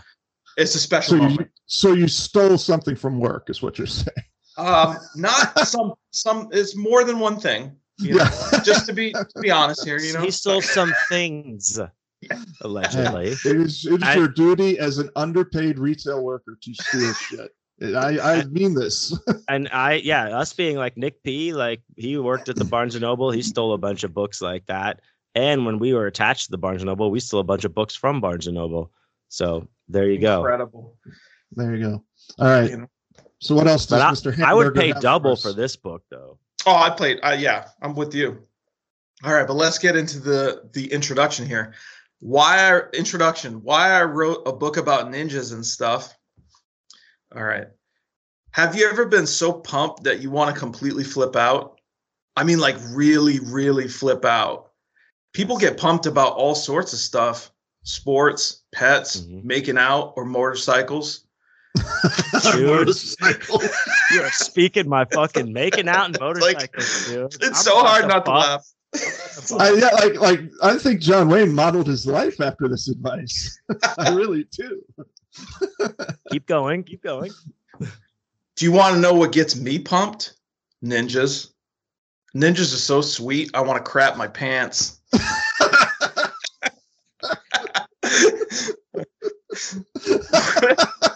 I- oh my god! All right. When I wake up, when I wake, that's all right. I'm, I'm tired. This is good. When I wake up in the morning, I lay in bed for a few hours and practice kicking and punching with my feet and arms.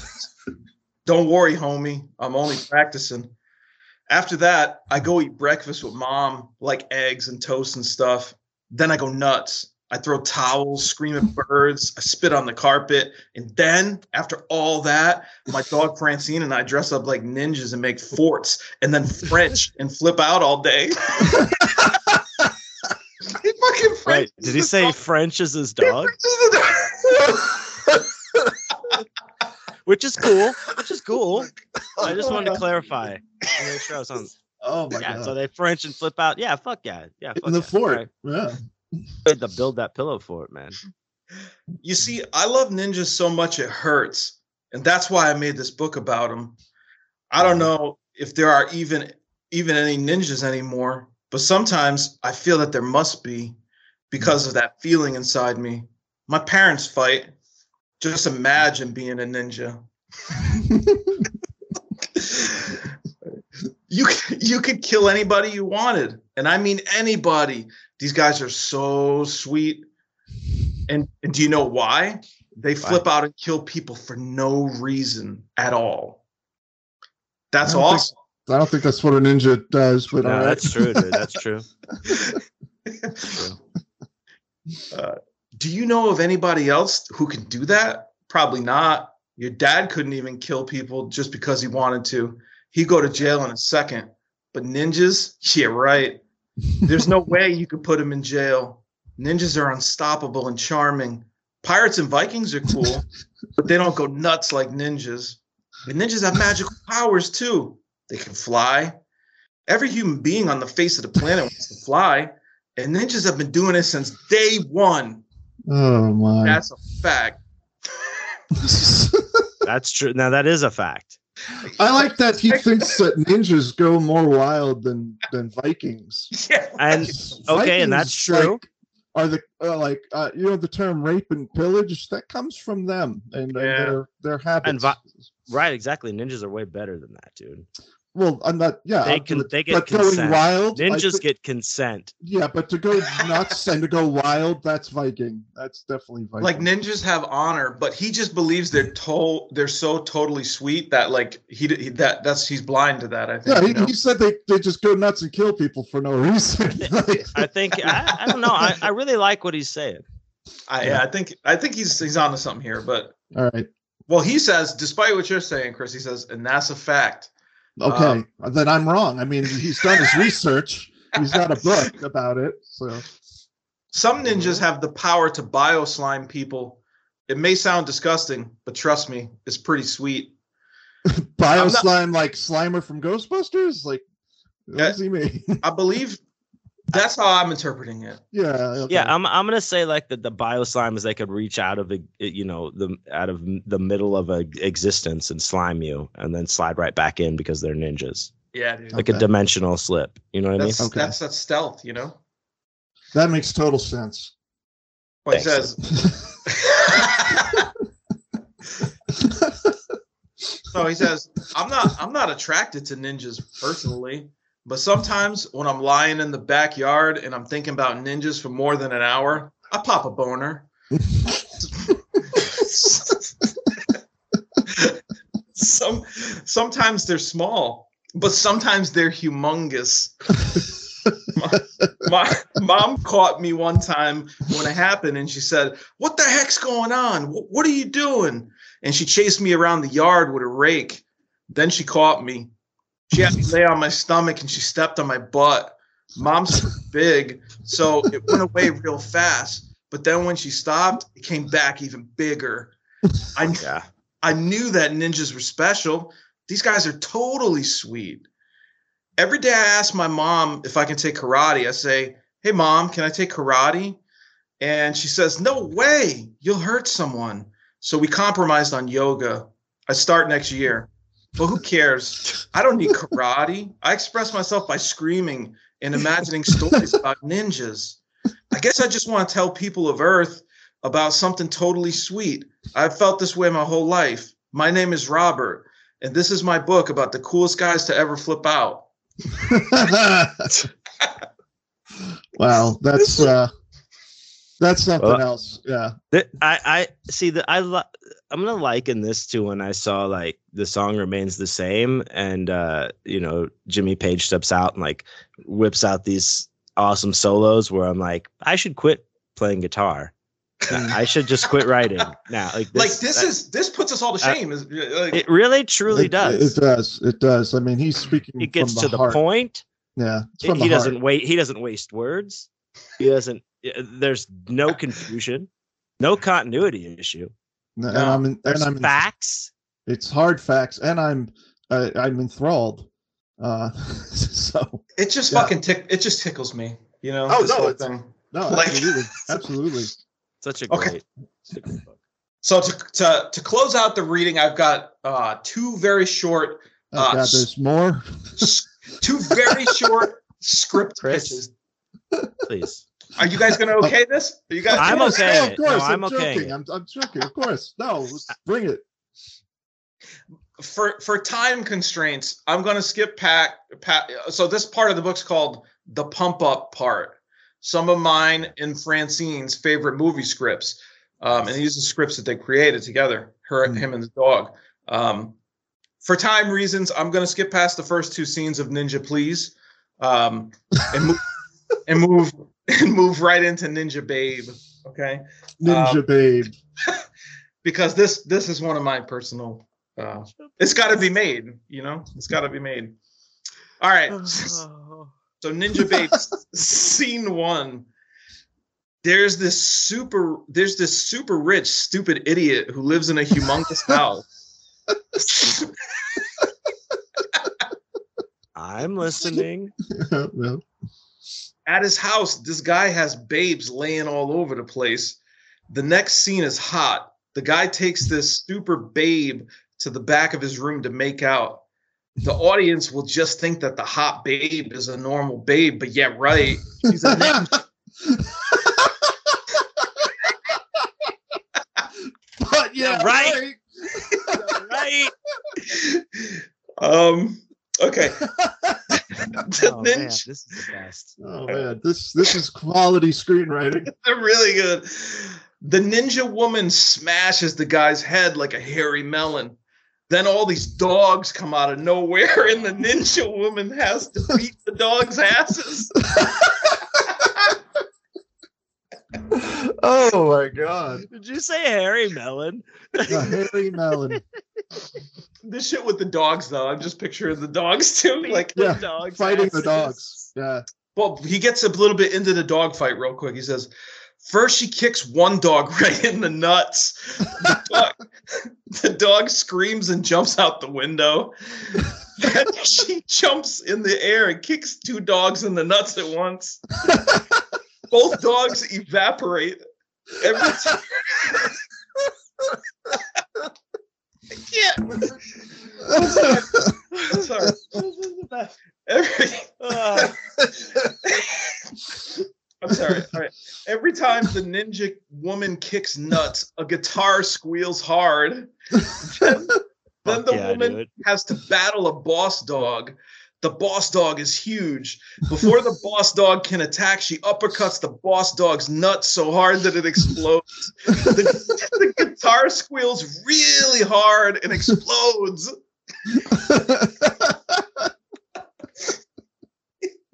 oh my god, dude, this is amazing.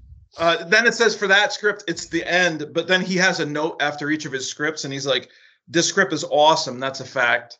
Yeah. I mean, that, how can you deny that? dude, I shit, can't argue with man. that. This is this is with like what you call a clinic, right? this guy is. This is a clinic. He's running a clinic on us. This should be Here's on how- written in red, dude. Like, you know what I'm saying? Here's Like, how you write a script. Here's how you fucking do this. He's, you know what? Yeah, we're Credit being where schooled. credit's due. We're being schooled. Mr. Okay, uh, Hamburger, wow. I tip my pe- cap to you. Wow. It's the la- the last one, guys. I'm gonna try and make it through without laughing. But this one's called the ultimate battle, and he lists scene one, but there's only one scene for each of these. Um, Cool. Nice. Dark smoke fills the scene, and pump up music slowly gets louder. The audience sees a ninja and his girlfriend eating a s at a super expensive restaurant. The girlfriend is so hot that the steam is coming out of her mouth and hair. yeah. Some I love babes. I love babes that are steaming Dude, I love those hot babes like that. Dude. Yeah. Steamy babes. when they're literally on fire. It's amazing. some old idiot is sitting by the couple. the the idiot is giving the girl the girlfriend the eye and popping like 16 boners but but the ninja sees the boners and the music really pumps up the audience shows this guy the audience shows knows this guy is dead meat for sure. But out of nowhere the old idiot pulls off his jacket and shows that he's a pirate with lasers and everything.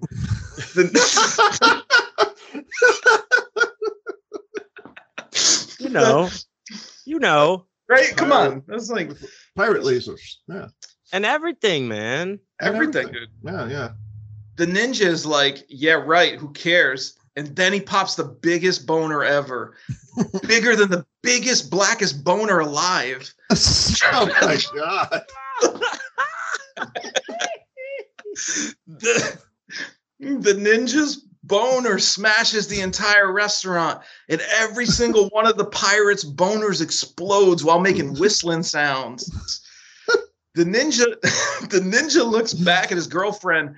Uh, She smiles, and they pork. and they pork. yes, dude. But he dropped that the whistling- pork, dude. He dropped the pork.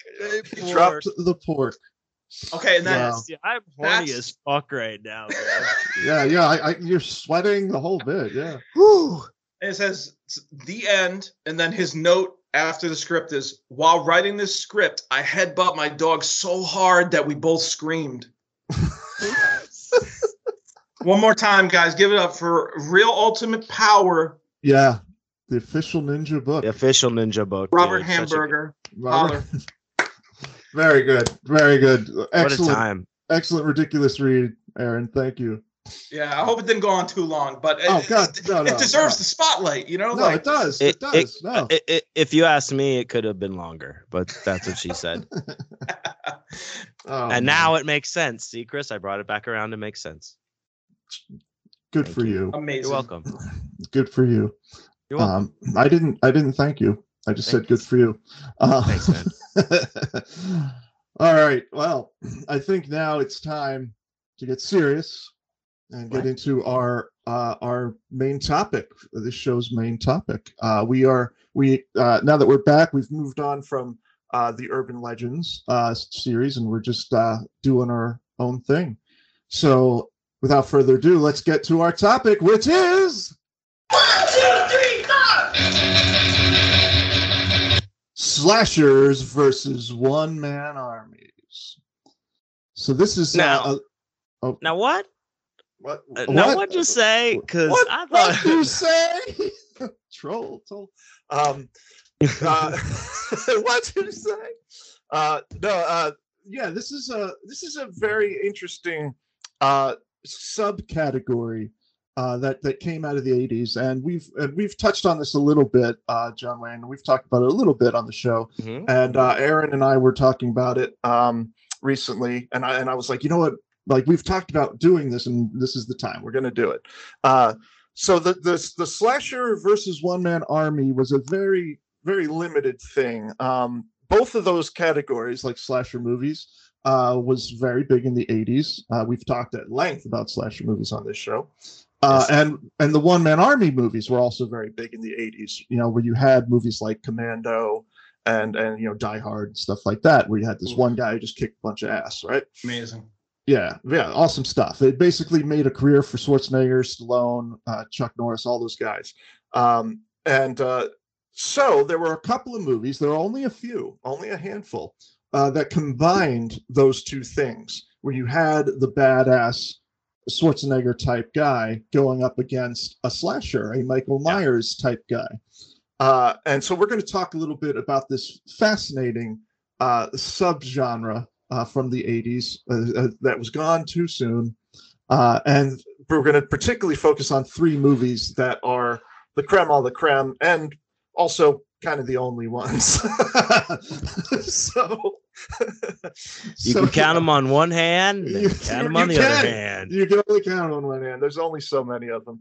Uh, But these are these are gems, truly, truly gems. And I will say, Chris, that I've been thinking about this a lot. Um, in Good. Preparation good for use the of show. your, a good use of your time. Yeah, I've been not doing shit I need to do and thinking about slasher action movies, but Mhm. um, I've come up and conjured a few that I think are outside the box ones that maybe we I could we could talk about at the end. Oh yeah, no, absolutely. There's definitely some runners up that I think we'll discuss. Mhm. Um, but uh, but the, the but the big three are Yeah. unquestionable uh, that that they are that combination exactly. Um, so I, I have them set aside here. I don't know really wh- which way to go about it, but I think I'm going to go uh, in in. the- I mean, we didn't discuss it beforehand, guys, but so this is just my personal opinion. Uh, but I was going to go in order of how much I like them, uh, going from So Cobras first. uh, you know, like you, you gotta fucking blow the whole fucking thing, you know. It was Um, my favorite too, dude. well, actually, I was gonna go in reverse order. I was gonna go uh, like you know, like from the one that I like the least all the way up to the one that I like the best. Uh, so, without further ado, let's start off with this little gem, which is Silent Rage, Oh. starring Chuck fucking Norris. Yes. Uh, yes, uh, Silent Rage is a little film uh, directed by Michael Miller. Uh, and along with Chuck Norris, it stars Ron Silver, Steven Keats, uh, Toni Kalem, uh, and Stephen Furst, amongst other people. Uh, martial arts master versus superhuman killing machine. Uh, and that's really what it is. Uh, the movie starts off uh, with this guy uh, who kind of looks like Nick Cave, I think, which is kind of funny. Like every time I watch him, I'm like, that guy looks like Nick Cave. And he's he's talking to his shrink on the phone, going, "I'm losing it. I'm He's losing gonna lose Doc. it. I'm I'm gonna gonna lose it." lose it. Yeah, and then He and then tell- he does. on all fairness, he does tell him. he does tell him. He does, and then and then he uh and then he snaps and he kills some people with an axe. Uh, and Chuck Norris is the local town sheriff who just happens to be an expert in karate. Uh, you know, he always ends up with those roles somehow. Uh, Aaron, go ahead. You were gonna say- Volunteers to go. He volunteers to go and by himself. you I'm sorry, up- I didn't uh, even pull you guys up. okay. Uh, uh, for those listening, uh, Aaron brought up uh, Mr. Hamburger's book again. Um, Right, and but- rightfully so. Norris's beautiful sandy so. blonde hair, though, dude. It's it's it's impeccable in the film. Oh yeah, and, Norris and he go, he goes in by himself, and apparently he has a mentally handicapped uh, deputy. Yes, he does. this, Yes, uh, who is who is movie. actually? I was watching it now. Uh, I was revisiting it before the show, and uh, and I That's was like, this- unfortunate. I know it really is. It really is. Thank God. Thank God for edibles. Yeah. Um, but uh, yeah, uh, it's so like you know, Chuck Norris shows up and he, he kicks the shit out of uh, Nick Cave. Um, Why does he go in by himself though? He's like, I'll handle it. He's No, fucking this- badass, dude. this guy, Chuck this guy Norris. has killed like eleven people in this house, He's and they're like, he's like, I'll go in by myself because I don't want. And he's like, Well, that's his, what his deputy is like, oh, I'm gonna get some donuts. Yeah, you get some donuts, buddy. Right. I'll see ya. I'm gonna go kick ass. And like, Well, well, as we've as we've already said, uh, the deputy is a fat dipshit. Um, but that's the whole point, John Wayne, is that these no are backup. these are these are the one man armies. Like it, it has to be the, the the one guy. Maybe as a sidekick, but the sidekick doesn't do much. It's all about the one guy, and it's always someone who was already a badass in the eyes of America. In this case, it was Chuck Norris. And right, but this this- also takes pl- this one takes place in a small town though. The other movies we're discussing take place in a in a metropolitan area. This is like small town justice kind of. But if yeah, this- yeah, If, if this perturbs you, wait till we get to the supermarket scene in Cobra. right. um, well, uh, The anyway, opening scene, the opening of Cobra. Well, Yeah, hold he- on, hold on, guys. We get to Cobra. Jesus Christ! He's like, God damn it, you're not gonna blow the load. this is, but this I'm saying, the, this is where the I've been I've been comes- edging since this ninja book, dude. This is where the, this is where the stepdad comes in and and and, and reins in the kids. Um, uh, yeah, we'll get to that. Believe me, we'll get to that. Um, so yeah. Anyway, uh, in in Silent Rage, uh, Chuck Norris takes out this guy and he uh, this this this lunatic, and the lunatic is pretty much uh, just like done for. You know, he's like hanging on by a thread. He's brought into this place, put on life support, but uh, I really I'm confused by the, the place that they take him to, and like because his his shrink, the doctor that he was talking to on the phone, uh, saying I'm losing, it, I'm losing, he shows up, and then he's at the hospital, and it's like, okay, is this guy a shrink or is because then he's doing surgery trying to save the guy? It's like, well, is he a shrink or is he a surgeon? And then we find out that he and the other doctors have been doing uh, these experiments and coming up with this serum that uh, is the, that they intend uh, for it to uh, heal people, you know, to help with wounds and and uh, you know dysfunctioning organs, right? And, and so I'm like, okay, so these guys are chemists and doctors and shrinks, so they're they're the triple threat. I don't know, uh, but anyway, the long the long story short is they end up experimenting on this crazy guy and and giving him this uh this serum. And eventually of course he wakes up and he's he's an invincible killer. So then chuck norris has to try to take him down. So basically what you have is chuck norris versus michael myers. You've got this escaped lunatic who can't be killed and he's going out and he's slashing at night. I will say, unfortunately, it's Chuck Norris versus Michael Myers Halloween one, which um, which is sad because if it was Chuck Norris versus Michael Myers Halloween six, that would make sense to me. But but it's like they removed because a lot there of because there would be a druid cult no, it's, it's like they removed a lot of the gore from this movie that they could have gone with. It's Yes, like he's yes. strangling guys for kills. It's like, okay, I was a kid when I saw this, and burned in my mind was the opening scene when, like you guys said, he's going crazy. He goes downstairs, he gets the axe, and he just starts hacking everybody to shit. Then they they get him in the car, and he kicks the fucking door off the hinges. I like know, I'm I love that." This is awesome. You Yeah, know, yeah, yeah. They I- do I- make note of how he is like an uh, exquisite specimen of a man. Like he already can take all this damage before like, they hold- do yeah, that. that's. I'm, I'm glad you brought that up because I did want to mention that. Is before he even gets this super serum that makes him invincible. When he first gets arrested, yeah, they they handcuff him. He breaks the handcuffs. They put him in the back of the police car, and he kicks the door right off the hinges. It's it's like he's already a superhuman. It's Like, ridiculous. yeah. I'm not gonna lie. Like in the fucking hood. I wish you wouldn't I- I've lie, seen dude. People fucking like kick out the fucking window of a cop car and go out the window Mhm. and then get maced up and tasered and shit. But I've never seen somebody But kick not the a fucking door. door off the hinge. Completely So- kicked it off. Yeah. So I was hyped up right there, and then when he when he gets popped a couple times, he gets shot like a couple times with handguns. He's still going, yeah. and then then they bring the big fucking shotty out and just blow his chest. Blow him away, dude. and it's like and uh, the movie starts like this and i'm like this there's no way this is not going to be maybe like a, the best movie ever you know um it's pretty good. it starts off very well, but yeah, it it, really declines quickly though. it, it very much declines, and uh, and it continues to get more boring as it goes. Yeah. Um, remember, remember is- those titties though with the tattoos on them. yeah, Yeah, yeah, yeah. That's like right in the middle to like bring you back, where you're like, Yeah, I, "Uh-huh." well, I was going to say there are a lot of uh, luscious hooters in this movie. There, you do get to see a lot of nudity. There's that whole bar scene where there's several women just roll around on the bar naked and stuff. Uh, so that, that that is in its favor. Uh, I personally really, really like uh, the romantic scenes with Chuck Norris and the female lead because Oh, they're that's good stuff. so Yeah. fucking bad and funny, and the music is so corny, and they're like it, and they're like kissing and, and and all tender, and he's got that immaculate blonde bowl cut. I mean, it's Oh. it's so funny. It's so fucking funny, um, unintentionally. But yeah, as the movie goes, like you said, the kills aren't very good. Uh, it's not scary. It doesn't have a very much action. There's no like crazy car chases or anything. It kind of drags.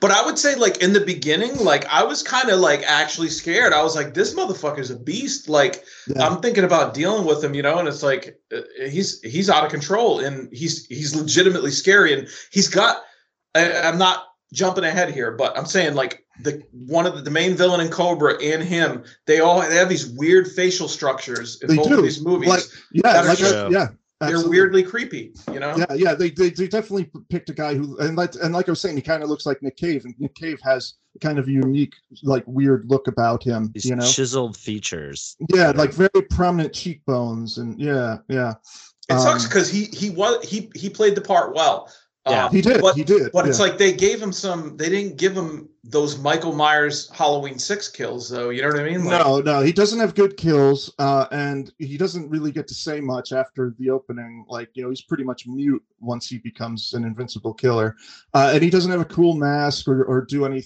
interesting things. Really, he's just No. he's and, and even his kills, he's basically just getting revenge. Uh, he's just going after people that he feels wronged him. So he's not even just like stalking the streets, randomly killing people for no reason, like like Michael Myers. Hmm. which is counterintuitive to his character in the opening of the film where he was losing Right. his mind like you know like but now somehow he's been brought back to life and he remembers everyone that wronged him Yeah, yeah, yeah. It, it's not it's not a very good It- story. Yeah, it starts off strong and Peter's definitely Peter's out. i'm not gonna say it's not awesome and i don't love it but i was just like oh, it I is really- awesome. i just wanted more more like you know that's why i say halloween one because of the strangulations and stuff you know like Right, but but uh but yeah, let's clarify. You mean Halloween one as far as like the the tameness of the kills, uh, because Yeah. Halloween one is a much better movie than Halloween six. oh absolutely and no, no, no i'm saying like I know I know you're not saying that. I, I because like this eh, well just to clarify for any listeners though like the style of um halloween halloween one was like it made sense for these subtle creepy kills you know what i mean like they Right. were they were perfect for that movie you know Right. but right. but they are not perfect for an action slasher by any means you know No, no.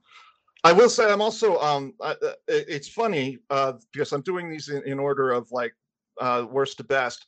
Uh but I'm also uh just coincidentally I'm doing them in chronological order. So it is uh I think important to to at least give them this credit is that this up did we lose Aaron? Aaron, are you lost him. there? no I, i'm still here it does look like Oh. it's You're just frozen on our screens. okay hold on Oh, on mine I just have your pumpkin icon. I don't see you at all. hold on one second you can continue i'm gonna let me grab something real quick Oh wait, there. Okay, I can see you, but you're a little frozen.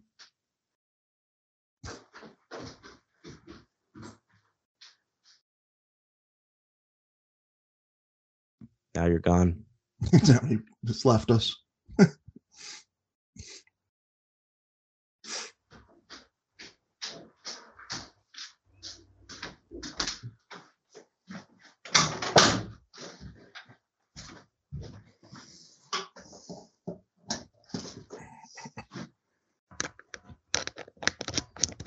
Is that a pack of cigarettes? Oh yeah, okay. is that better Yeah, that's better. sorry Yeah, about good. that guys No worries. It's all right. No Let's do like a let's do like a a, a break of silence so I know an edit point for me. Oh, he's gone again. Nope. No, he's there. Okay, he's back. He was gone for a minute. All right. Okay.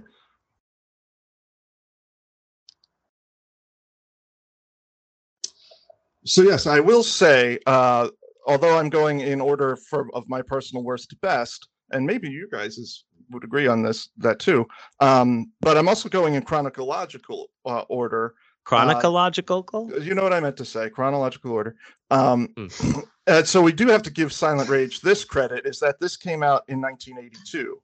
Uh, so this is kind of the first one of its kind when it comes to the combining the the Chuck Norris Stallone like badass meets the uh, slasher killer. So that that is an interesting little side note. See- to its credit, they do try to keep it scary throughout, even when it, where it does drag to the end with the whole like Yeah. the guys like the the one doctor is gonna like kill him with the the you know injection and he comes back. Like they try to make it scary. They, yeah, they Um, do. I They- will they- give I will give it that, but it's I just, don't it's think- not. I don't think that they give up entirely, but yeah, it's Yeah. not. It's not a good. It's not a They tried to make it scary. They tried to put action in it, but it it it doesn't achieve either. Really, it's not scary, and there's not a whole lot of action. There's not a whole lot of Yeah. like crazy big fights. Like in the finale, the two of them fight, and it's so anticlimactic because there's no music. It's just the two of them fighting in the dirt, and just like. And there's like, and they're basically just flipping each other. They're not even like punch. There's no like punching and like blood coming out of a nose. It's just like I'm gonna run at you and then I'm gonna flip you over my back. It's just very kung fu. It was a flip. It was a you know? flip fight, dude. You know, It is, classic but flip. but like, classic but flip it's fight. not like, but it's not like the bad guy knows karate. So it's not like you know, you Chuck Norris doing karate against another karate guy or anything. It's very, No. uh, and then the ending is is like they like he's like throws the guy down a well. Now this is a guy who just survived a car, a burning car crash, but he's like, well, I threw him down the well. Let's just go home. I guess that's over. It's like, what? Why would you think that he's dead if you just threw him down a well? Like, how does that stop him? And of course, the last shot of the movie is, is the guy like coming back, like I'm back from the dead, and then it just freeze frame and it's over.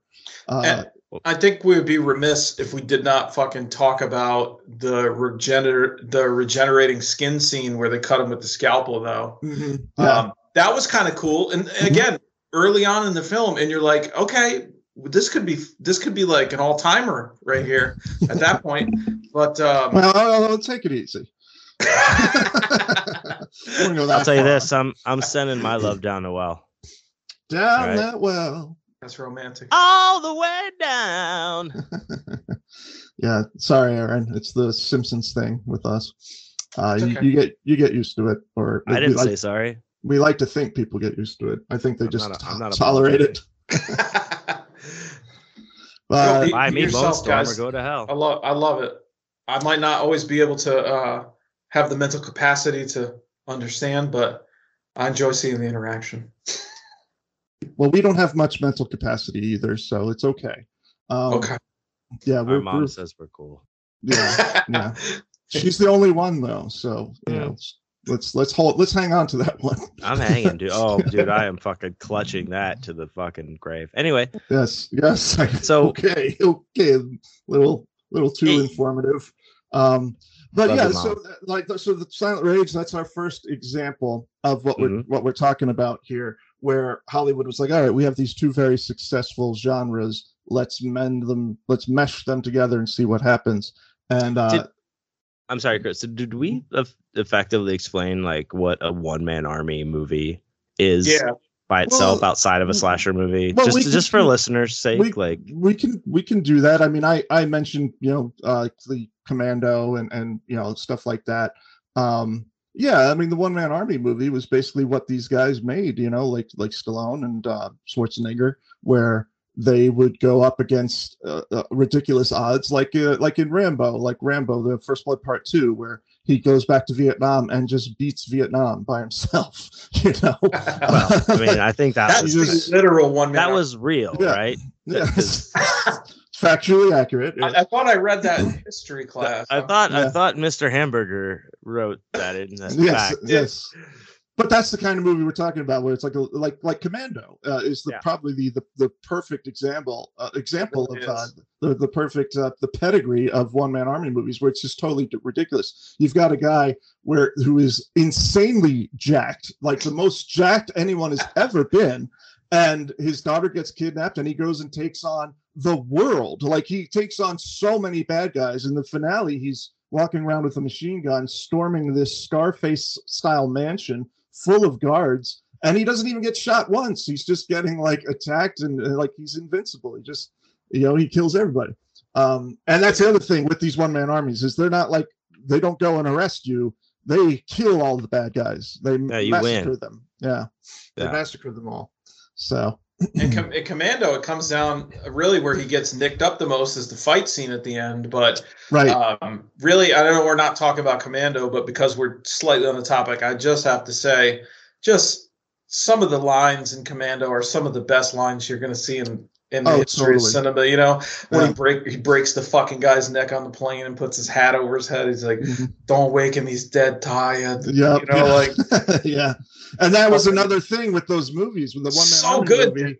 With the one man army movie, also had was known for the one liners. You know, like you saying, like you know, he throws the fucking spear through the guy and he goes stick around because the guy's stuck to the wall. You know, like Schwarzenegger and Stallone both had the the one liners a lot, a lot, including including in, in Cobra, which we're going to talk about. oh, um, some tremendous ones in Cobra, dude. Like, Yeah, yeah, definitely. Um, all right. So, uh, anything else we want to say about Silent Rage before we move on to our next one? I'd say it's worth it's worth watching, you know. Um, Oh, but just yeah, don't ex- yeah. don't expect to be enthralled the entire time. But you're gonna get that nice homey feel when you watch old cinema like this, you know, like. Uh, Oh, those, those like I said, Those those cool. romance scenes are just so. They they just give me such a warm feeling. It's like we don't see this kind of cheesy romance scene in movies anymore at all, where it's like the soft Olivia Newton-John music is playing, and they're like laying on the bed and like. Oh know, yeah, he uh, fucks in this movie. Chuck Norris Yeah, fucks in this. No, movie. he he makes he makes love is, is what I'm saying. He doesn't fuck. He makes love. It's like super cheesy and romantic, and I love it. It's it's so great. It's not Well- really. They fuck. No, Well, well, they- hold on. It totally is. It totally is. He makes love, but tr- but try not to come. I dare you. Mhm, You know, mhm. you know, you know what I'm talking about, John Wayne. Right? Like- I know exactly what you're talking about too. No, I mean, I, I, he definitely comes off as a player in, in the in the movie. Um, you know, because she's just like, you think I'm just oh, going to go to bed with you again, and then she does, and she's you know, like, but- exactly, I am. I just wanted you to say it. Like she's like such a in his like under his spell, which is like yeah, no, totally. kind of like. but oh, but you know the scenes I'm talking about, where they're being like all I know the scenes, romantic, and like the music. It's it's great. It's it's very it's very cheesy, uh, romantic. But uh, but yeah, I, I would agree with you, Aaron, that it's worth watching at least one. I mean, I fucking own the thing because I I had to own it because I'm an idiot. Um, oh, that's intelligence, in my opinion. owning Okay, that. well, thank but, you, You know, thank it's a different. No, no. I, I mean, I had seen it before I bought it, so I knew what I was getting into. It wasn't a blind buy. I had already seen this piece of shit. Uh, but I, but I do agree. I think, like you know, for those of you who uh, like who are, are into uh, slasher movies or one man army movies, it's something you should see, uh, even just as a curio. You know, like you should you could check it out. Um, so Uh, anyway, it's, it's on. It's on. Um, y- Tubi, you I definitely- believe. It, Actually, it's right also now. on. Oh, it's also on. Am- I watched it on Amazon Prime. Cool. Um, but it's yeah, it is out there to watch, and I if uh, I'll, I'll weigh in and say like it is worth watching. I I did enjoy watching this movie. Yeah. Uh, so yeah, it's a good one. Do it. Very good. Um, all right, so we're going to get to the next one, uh, and this one is a much better film, much better. Uh, and I know that the three of us uh, love this this movie because we've all and talked it's about it hard you're because you're gonna go rank it second, and it's like It, it's it's it, it is. I mean, it, it's it's hard to put this at number two, but again, we are talking about Cobra here. So uh, this is number two. This is number two on the list. Charles Bronson in Ten to Midnight. Yeah, baby. Woo! Uh, a so fantastic, fantastic. a, a masterpiece, if you will. Yes, this of- is a, another Michael Winner, Charles Bronson uh, combo. Uh, no- uh, one of the many uh, team team ups. Of, oh, I'm sorry, no, no, that not Michael Winner. Michael Winner is the mechanic. Um, uh, J. Lee Thompson is Ten to Midnight, and of course, uh, J. Lee Thompson also gave us the you know De- Death Wish three and, and and all of that stuff. So they did a lot of Mm. stuff together, the two of them, when they were uh, doing uh, movies for uh, Golan and Globus, you know, the Canon guys. They did a lot of these movies together. And this is later in Bronson's life. You know, this isn't in the uh, 1% body fat uh, years like when he did Chato's Land and, and, and stuff like that, or even the first Death Wish. Uh, this is when he was getting into the senior citizen who kicks ass kind of phase of his career. Uh, now, uh, 10 to Midnight came out in 1983, so it was the year after Silent Rage. Uh, and I I will say, uh, well, well, okay, let me basically just give the rundown. Uh, yeah, I was like, give Yeah. give the synopsis of them. Yeah, yeah, yeah. Uh, Basically, uh, Charles Bronson plays a tough LA cop whose daughter is uh, stalked by a, a cunning sex killer uh, who runs around naked uh, in a in this riveting police thriller that offers a first-rate cast that includes Wilford Brimley. Um, so yeah, basically, there's this this Ice this Ice Brimley. sicko. There's this Ice Ice Brimley. there's this sicko guy um, who uh, is you know running around uh, uh, killing people. He's like very sexually frustrated, uh, and he always strips naked uh, before he goes out and kills people, kind of like Richard Ramirez style, like you know, just brutally uh, and very sexually charged kills uh, young women. Could could he be the like OG incel? You think, guys, potentially? Or yeah, yeah, yeah. He Oh, definitely, absolutely. he definitely is that kind of yeah. He definitely is that, that kind of guy. Yeah, he's definitely like that that incel kind of guy where he he's mad at women because he's he's not good with them. Even though he's a, he's a very attractive man, he's a very handsome young man. Yeah, um, you know, like but he's just too awkward and too uh sexually twisted, I guess. Um, and Bronson, you know, plays the tough LA cop, you know, who's who's trying to find out who the killer is, uh, and eventually suspects this guy, and things go on from there. Uh, now, this movie, I will say, Bronson isn't quite the one man army in this movie, uh, as he is in, say, Death Wish three or something. uh, where he basically just takes on every criminal like in the state of New York. You know, That's um, with Death yeah. Wish three. Death Wish yeah, three fucking rules. But um, Genius. yeah, it's a true. That's a true one man army movie. Uh, in this, he's, he plays a cop, and it's a little bit more reserved. I mean, he's still a badass, uh, but I think it still counts as a one man army versus slasher because Bronson was already known as a one man army uh, guy. Like that, he already came with that clout from all the other films he, he'd done. Yeah, Isn't they- that this is yeah. all. Oh, I'm sorry. No, no, please go. I'm Th- this is also well this is also like clearly where they're crossing like a slasher film with like gritty police like where even though Right. he maybe he's not like a the one man army but he is the focus and we know Yes. him as a one man army like you were saying so Ab- yeah, it- absolutely. it's like that thing I think Yeah. there's something to that too, Chris. Like um, with uh, the thing, like you said, the thing with these action movies during this period is like, um, it does like what they've done previously does matter in the movie, even though it has nothing to do with the story. Like that, Right. that was a real thing when you're like, oh, I'm going to see a Bronson film. You know, Right. he's gonna he's gonna put a fucking bullet in some people. You know, you know what I mean? Like Yeah. Absolutely. Absolutely. you would Yeah. be fucking shocked if if you didn't get certain things from these films. You know. absolutely absolutely um no i'm glad you agree um and, and the other thing with it is uh, even though it, he doesn't do a one-man army thing it still kind of falls into this category because he's like a cop who plays by his own rules. He's a dirty harry type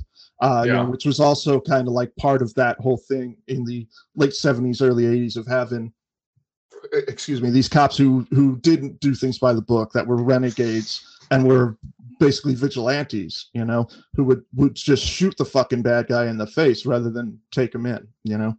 Uh and that's definitely the type of cop that bronson plays in in this movie um and when you talk about some good one liners this movie is ridiculous with some of the dialogue Insane. yeah, uh, and, and John Wayne and I, uh, we quote this all the time. This movie, uh, because you know, like one of the great ones is, um, you know, when they're looking at uh, like some of the conditions of the bodies, like you know these these you know these poor young women who were uh, they found like naked and mutilated and sexual in a very sexual way, and Bronson uh, says to his coworker, he's like, a guy like this, his knife's got to be his penis.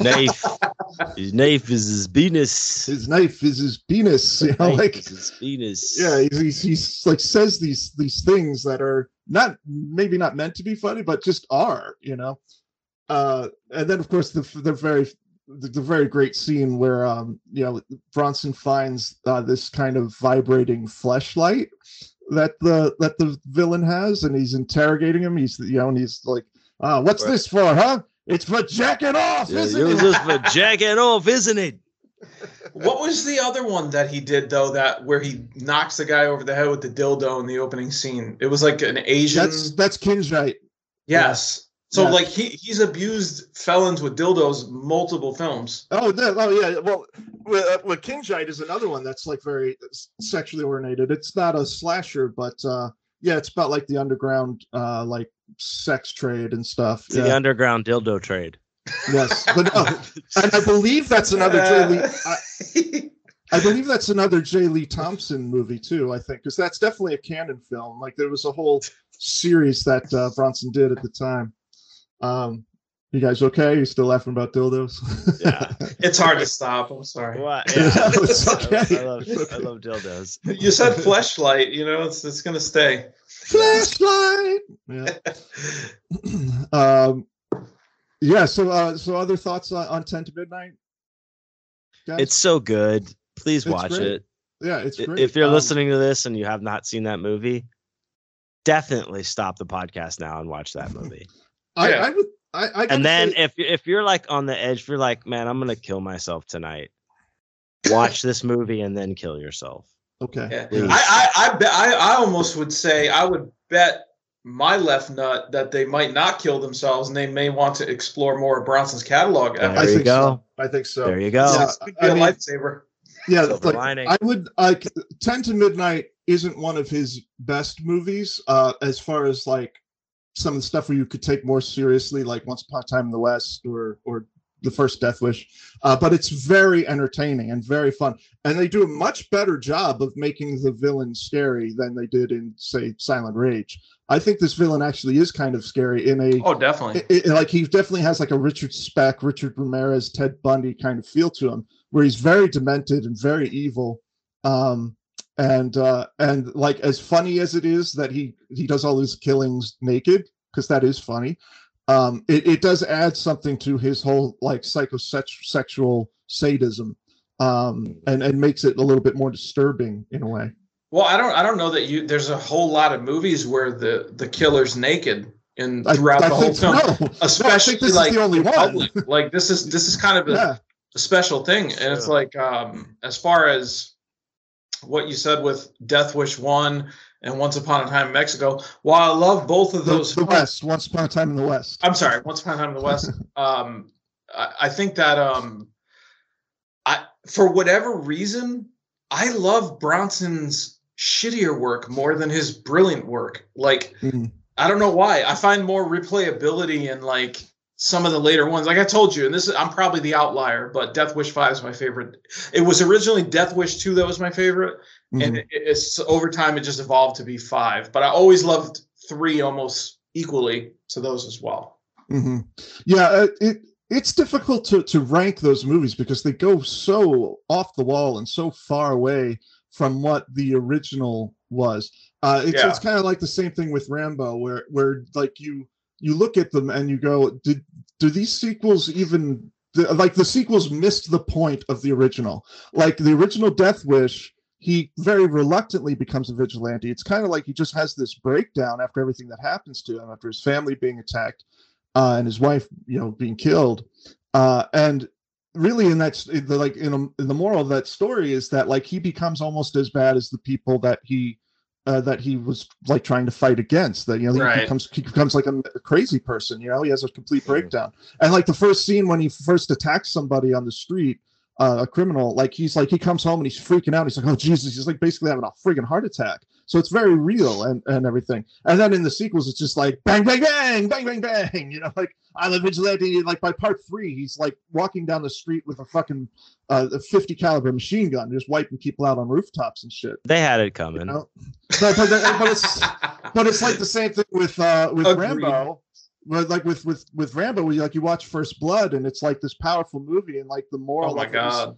and the moral is like, look how horrible war is. And then the second movie is Smash just like, cut to them like exploding bags of Right. Like yeah, like the the next movie, it's just like war, yeah, yeah, like with the machine gun. So it's uh, it's so anyway. Uh, uh, that went off on a tangent there, but um, yeah, he, uh, Bronson's later stuff is is more ridiculous, uh, and so I think I can understand what you're saying, where it has more um, repeatability. Uh, you Yeah. can- like I can I can watch Death Wish uh, two and three and, and five, you know, like a million times and just laugh and have a good time. Uh, but I, I, I personally would say that Once Upon a Time in the West is his his best work. I mean, that's such an incredible movie. Well, it's like think about it like from another perspective, and it's it's obvious why. You know, it's just what we crave in our society, particularly America. Like, you know, think of a video game. Like, would you want to have this like fucking serious sto- storyline where you fire fucking five bullets throughout the six-hour game that you're playing, right. or or do you want to fucking shoot at shoot up motherfuckers like every level? You know what I mean? Like, right, right. that's kind of it's just it's just more fun. But It- that's, that's you know, exactly like- it. Yeah, it's it's it's more it's more fun. Um, Once Upon a Time in the West and Death Wish are are are fun, eh, but they're in a way that's like they're very engrossing and very mesmerizing. Great story, great performances, great cinematography. Uh, but it's not. But they're not the type of movie that you just pop in anytime for laughs and drink a beer or whatever and just and hang out with your buddies. Like that. That's not the type of movies they are. Whereas Death Wish three and Ten to Midnight uh, and uh, and Death Wish Five, which I think is hilarious. that that's your favorite one. I, I, think so most people, like, it's so bad. I think most people like don't even even think of that one anymore. Like everyone loves like the first three, but four and five kind of just get forgotten. And I love four, by the way. the Four, is- crackdown's great. Yeah. yeah, the crackdown is just fucking hilarious. Because with that one, it's even uh, uh, like and actually, we were texting the other night when I was watching Vigilante, and I was kind of joking about, uh, and that's the William Lustig uh, take on Death Wish, really, Yeah. uh, Vigilante uh, with uh, Fred Williamson. Um, but anyway, uh, I was texting you and just kind of laughing. I'm like, man, they they these vigilantes are horrible. Like, I get it if you go and you like and you kick the shit out of a guy or, or kill the guy because he's a rapist or a murderer, but these guys are like selling pot on the street and they show up and they just like nearly murder these fucking guys. It's like, okay, it's a crime, but really they're just dealing a little dough. Big deal. You know, you're gonna fucking kill them. That was a reefer madness shit, dude. People, Yeah. you know, like they're on that shit. Well, But that's what like- that's what uh, the crackdown is. in- in Death Wish Four. He's It really is. He's taking. I mean, with that, it's a little more extreme. He's taking on like crack dealers and stuff, and like fighting that. But still, you know, But I have to fucking just because we're on the topic of Death Wish Five, real quick. It's like, um, there is some actually like really disturbing scenes in that movie too. You know, like like when he follows that woman into the restroom and Freddy the Flake is dressed like a woman Mm. and he just, dude, I'm saying he fucking bashes her fucking face yeah, into the bathroom mirror and like deforms her. Like, Yeah. like I'm talking like he fucks her up, dude yeah. it's no, like so, there, e- despite the ridiculousness of the film there's actually some like rather disturbing scenes in the movie and i don't know there's something about the characters in it that I, I thought it was the stupidest one with the first time i watched it but then the more i watched it i was just like man i don't know why i love this fucking movie it's I, weird I I will say, part five, Face of Death. Uh, I think Bronson is um like 89 in that movie. Yeah. think he's so old, and his and speaking of Face of Death, like his his face is really like swollen and puffy, like old man face in it. Uh, yeah, it's it's it's it's one of those ones where it's like. Okay, uh, all right. Am I really supposed to believe this old man is kicking this much ass? But he's Bronson, and so you do, you know. yeah you have to Yeah, he was like the original expendable. Like, you know, You now like now like all of these guys like Stallone, Dolph Lundgren, they're all old now and they do these expendables. Bronson was like the original expendable. Like, you know, he was the old guy who's just like he was tough to the end, you know? Aaron, are you frozen again? no i'm here. Okay, okay. I I, just, no, I, no I'm, I'm on board with everything you're saying i just wanted to see it i don't, I don't know if john wayne wanted to comment too but I- no, it's okay. I, I just we you froze earlier, so I wanted to make sure you're still good. No, I'm good. It's, it's hot I'm as ready. fuck. It's hot as fuck over here. Take your shirt off, dude. Take it off. Oh God. shit! Yeah. Pop yeah. that shirt off, dude. Hips and nips, or we don't eat. You know, that's the motto. I got the pumpkin on here, dude. You know what I'm saying? I know, man. That's Feel like that? um, Five dollar love. Wally World, dude. You know, I do feel it. classy. You guys are classy. like I've been there. Yeah. So, uh, uh, so speaking of uh, Golan and Globus, the guys behind Cannon who gave us Ten to Midnight and Death Wish uh, three and four and several other runs The Many Saints. other awesome things. the fucking Yeah. saints that gave us those films. They they were really great. Cannon put out a lot of one man army stuff. Uh, you know, like and a lot of ninja stuff and. The Apple, which is which is not related to anything Oh, we're talking Jesus about, but I, I I gave you a little glimpse of the Apple the other day. Um, All right, guys. Sounds Uh, vi- Sounds vaguely keep homoerotic. your keep yeah. your sex talk. Keep your bedroom play. well, the Apple is give you a glimpse of the apple, if you know what I mean. Yeah, The apple is it, very We erotic. yeah. See, yeah. Yeah, yeah, yeah. see? All right. So, uh, I'll be watching through the walls. any any other thoughts, or we, then we want to discuss on Ten to Midnight? Yeah, go see it if you haven't seen it. Absolutely. And, and by go see it, I mean find a 35 millimeter print of it and hire somebody to project it to somewhere that you have to go to, and then you watch it. Go it does have. I, I I- I won't spoil it, but it does have a holy shit ending too. The ending is just like Holy shit! shit! What? Yeah, it's it's crazy. Um, and and yeah, it's a really it's really just fun. I've watched it many It- times. It gets Um, the Chris and John Wayne holy shit approval ending wise. Yeah, yeah. and just just think just think about a naked man cutting up Mm. women and he's he's wearing like sneakers and running around you know Mhm. Yeah. And like and like a naked man in sneakers dude you gotta Yeah, see think this about think about it. think about it, and then think about the fact that Charles Bronson is the only one who can stop him. Mm. You know, I mean, that is that is quality mandem right there. Yeah. I can smell 100% it. I can Mandem, practically smell it. Yeah. um, yeah, that uh, Ten to Midnight is is a good one. It's definitely uh, one of uh, I, I, I, it's one of Bronson's better uh, Cannon films, and uh, yeah, I think I think it definitely succeeds in being scary, uh, and I think I think the action in it is pretty solid too. Like as funny as some of it can be, and as as campy as a lot of it is, it's still a good movie uh, with It a good, good movie. story, and it's and uh, and it's and it's definitely a great uh, like time capsule of that era of movies. Uh, and again, this was '83, so this is one year after uh, Silent Rage.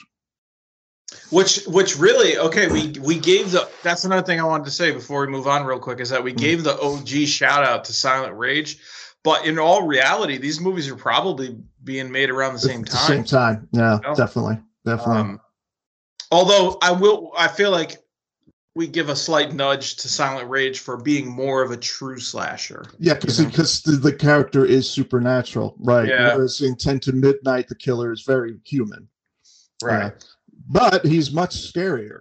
Uh, even though he's a pretty boy, and our guy from Silent Rage, like like we were saying, had that kind of creepy face. Um, He's 100 percent scarier and 100 percent more naked. he's definitely more naked. yeah. All right, so let's get to number one. We, uh, you know, John Wayne Number already spoiled. John Wayne already spoiled it. but Oh, I'm gonna- so sorry. I You know, you should be. You, should- you ruined my life. I am. but anyway, uh, so yeah, number one, I don't think that, that this can be argued that this is the king of one man army versus slashers. This little movie called Cobra, starring the great Sylvester Stallone. Amazing. Cobra. This movie came out in 1986. So this is three years after 10 to midnight and four after uh, Silent Rage. For those of you, uh, you know, following the math, for those of you at home keeping score, and if you are, your loneliness saddens me. uh, anyway, okay, so uh, Stallone wears the badge. He's poison to crime. Sylvester Stallone portrays Cobra's Marion Cobretti, a cop with a style all his own and a knack for taking the blood splattered jobs no one else dares to take. Uh, and uh, George P. Cosmatos, who made Tombstone, which is a, a great Western. Mm, Uh, he also mhm. happens to be the father uh, of uh, Panos uh, Cosmatos, who gave us Mandy and uh, Beyond the Black Rainbow. You know, two great horror films. Um, uh, so anyway, uh, George Cosmatos uh, guides the whirlwind action Cobretti uh, as he confronts a crime spree that may be the work of a serial killer. Uh, and yeah, this this movie is was a huge, huge deal for me uh, when I first saw it, and I saw it before I saw the other two that we mentioned. Right, Um, and and you and I have we- if if if uh, we have any of those old school, uh, you know, vital social issue heads out there, we have talked about this film. We've had many times. uh, but, you know but but now we're gonna you know we're as far as like the comparison what, what we're talking about right now one man army versus a slasher the bet like the the peanut butter and chocolate of these two worlds if you will Mhm. cobra really truly does bring that together in the best way in your mouth possible in your mind Yeah, I don't. I it really it really does and i don't think Yeah. like you know and, and we you and i we we are we we do not hesitate to uh disagree with each other but on this we agree uh i think our i think that our wedding vows are based uh, on Co- in cobra Yeah, yeah. It Really? it- it's it's really it, and i lot- cut I, i've been in your house i've cut pizza with a scissors many times. yes. No one fucking does that. Stop No you it. know no i one, mean just anywhere, just ever. to just No one. out of yeah. respect out of Yeah. respect But have Um, you but have you unloaded your Cobra handgun twice in a row? Yeah, yeah. I do love that too.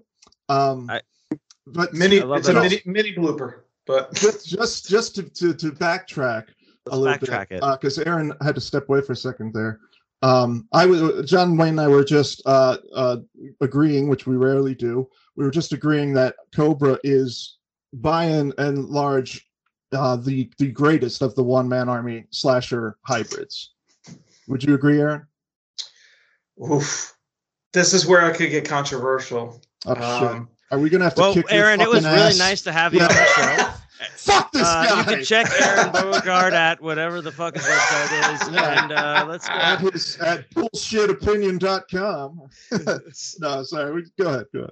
What do you do? You okay? Let me ask you guys first. Is there anything else that you could fathom me actually connecting to this before I do it? That that Oh, could that could potentially parallel this. Um. Oh, okay. Well, yeah. Okay. We'll we'll play that game in, in one second. Hold on to that because we are going to talk Well, about yeah, we are going to talk about other movies, honorable mentions and shit. yeah. I don't Um, detract from. Uh, but right. I'll say I'll say it is the best. If not, it's it's very close to the best, if not the best. Okay. Tru- trust me, I worship it every bit as much as you guys. Like, I it, it has some of the best lines in action movie history. It uh, it has the uh, Stallone is probably at his coolest in this Oh, movie. he is peak Um, Stallone. Yeah. Like it's like this- dude. Like so this was when he was He's a he cop was that doesn't have to follow any rules at all, none none. He and goes. no one he even goes- cares. No one. Yeah, like he punches another officer right in front of his captain, and nothing happens. Yeah, it's great. Um, and yeah, he just he like right away. The first thing in the movie, he just fucking blows away a bad guy. Um, uh, but but yeah, uh, and uh, Aaron, we were saying earlier, uh, John Wayne and I have talked about this movie a lot on on the on the show because, uh, and it's mainly my fault because I'm insane for this movie. Um, I I have the poster that I got when I was a kid. I got it from the video store when That's they so were done with it. I've got the a replica of the knife that the killer has, uh, and I know I'm going to be. He stabbed this- me with it. I well, you know, like what else am I going to do asked, with it? I asked him to. That's not the kind of knife that you cut salami with. I mean, it's it's a people killer. it's know, so- true. It's true. um, but the the the movie, um, it's it definitely offers like you know, it has a, a scary killer, a scary weapon. He definitely has a scary face, like we were talking about with the the, the pronounced cheekbones. Brian Thompson is the actor. Um, he, uh, uh, but it also, uh, while it has like the, a good slasher component, it has an excellent one man army component. The car chase scene is insane. Uh, the, and Dude, the, his and- car is Ridiculous. so bad. yeah, he's got that 1950s fucking car. Um, and and like so, like there's that whole car scene is crazy action, and then like in the finale, he's like standing in the back of a pickup truck, just mowing down bad guys on motorcycles. It's crazy action. The action far surpasses 10 to Midnight and Silent Rage. Far surpasses. Far. I love Yeah. how he. Do, I love how he doesn't give a fuck about the car either. You know, like he'll bump. does in, and he he'll doesn't. bump into the Mex. The uh, I think it's Mexican guys in the beginning of the movie. Yeah, yeah, Yeah. The, the lowrider, and he like rips Yeah. his like fucking shirt open, like Yeah. because he's an informant or Yeah, whatever, and shows his wire, and he's like, "You- "You do what I say, all right?" Or, Yeah. No, I, no, no, no. Get think Frank out here. We start singing about He's two not- kinds of love, you know. that, that guy, that guy's Like- not, that guy's not a narc. What that is, is that's just, it like- was just like- disrespect. Unless- No, no, no, no. I'm saying the wire. he has wire. a fucking wire. I know, I know he does. That's just that's just a bad blooper in the movie where that's his microphone, and and like no, it the- is not. It's no, it totally. He's not No, supposed to be a not. fucking narc. He's just this lazy guy who's just hanging out with his well, friends. look, you we can we Why can did put they it. leave that in there? We can Give put me it- a break. they That leave, is the, not. they leave, they leave. There's plenty of mistakes in The that double, movie. Like the double gun load. We just yeah, the double about. reload. Yeah, yeah, yeah. But- like that's like that's like his microphone is like right there. I thought they were trying to say like you're getting sloppy, like, and he rips his fucking shirt open, and he's got a fucking No, the re- I mean, we can we can put this debate to bed by the incredible and iconic line that comes slightly before this, where he's smoking. It looks to be a joint, could be a cigarette, but he says, um, "That's you know that's bad for your health." And he goes, "What?" And then he goes, "Me," and he Me. fucking pulls Yeah. the shit out of his mouth. You don't do that to somebody that you know what I mean. Like I feel Yeah, like that was more disrespect. That yeah, you, know, you, you like- don't go you don't go up to a, a like, as an officer you don't go up to an undercover officer and expose no, him, no. you know? I don't think he was an. I think it was like an informant, like a street well you wouldn't ex- you wouldn't know? expose him either Maybe he doesn't give a shit because I thought he was such a badass. If that's right. like an uh, that blue, if that's a blooper, that is like I always took it to be, but I mean, you know, the could be- controversy lives on, dude. You know? I guess so. I guess so. like this is relevant right up to today, dude. This shit. is. It is. Uh, yeah, this movie was also a great, um, a great commentary uh, uh, on the times. Um, you know, like uh, much like Death Wish was, where you know, like the, the city of New York was very dangerous at the time. I'm not saying this takes place in New York, but like c- certain cities were very dangerous. There was a high like crime problem. Uh, and so there were these movies that were just kind of like fantasies for people that were sick of having to deal with that every day. Uh, so you had these like vigilante style cops like Stallone in this movie. Um, uh, you know, like there was like a thing like that with the late 70s, early 80s, where we had these dirty Harry type cops where people could just finally uh, it was almost cathartic uh, that they could vent, be like, "Yeah, I've wanted to fucking just shoot that mugger in my neighborhood right in the face. I've wanted to do that. You get him, Bronson. You get him, Sly. You know." Uh, He said- Sly, you- dude, yeah. yeah you did and you said mugger but the thing is like with this movie he is th- dude he's like the i forgot god damn it i lost my fucking train of thought chris fuck go ahead He's a, he's a fucking stallion, dude. You know, like let's it's talk an about. Italian stallion. There's a couple things that we could talk about real quick, and then if you remember your thing, just interject. But yeah yeah yeah, yeah. Um, but I mean, going back to that car scene chase, let's talk about hold on, and then the fucking 180 flips Yeah. around on the highway, pulls Yeah, yeah. the fucking semi-automatic out, and Yeah, driving backwards and shooting at the bad guys. It rules. so sick. And then he flips Yeah. back around. I mean, and then go ahead, John. no that's what i was, I was gonna try i remember the zombie squad they mentioned that like several Yes. times mm-hmm. as Love if it. it's some like elite like thing that he's a part of that they can just call on him Well, to do like whatever It's also dirtbag Well- though too. It's like an elite Th- dirtbag. yeah, they, no, oh, it's like- definitely Well- a pejorative. Like there, it's a pejorative towards him, Well, but he's well, like guys- happy to wear it. Yeah, what? I, I I I just wanted to, to say like they actually only mention it one time, and it's One funny. time? They do. No, Be- definitely two. No, no, it's twice, listen. dude. I just watched it again Definitely two. yesterday. Okay. twice. Well, well, what what what I'm what I'm saying is when they bring it up, uh, they they they mention it, uh, but when they they explain it one time, and they explain One it, time.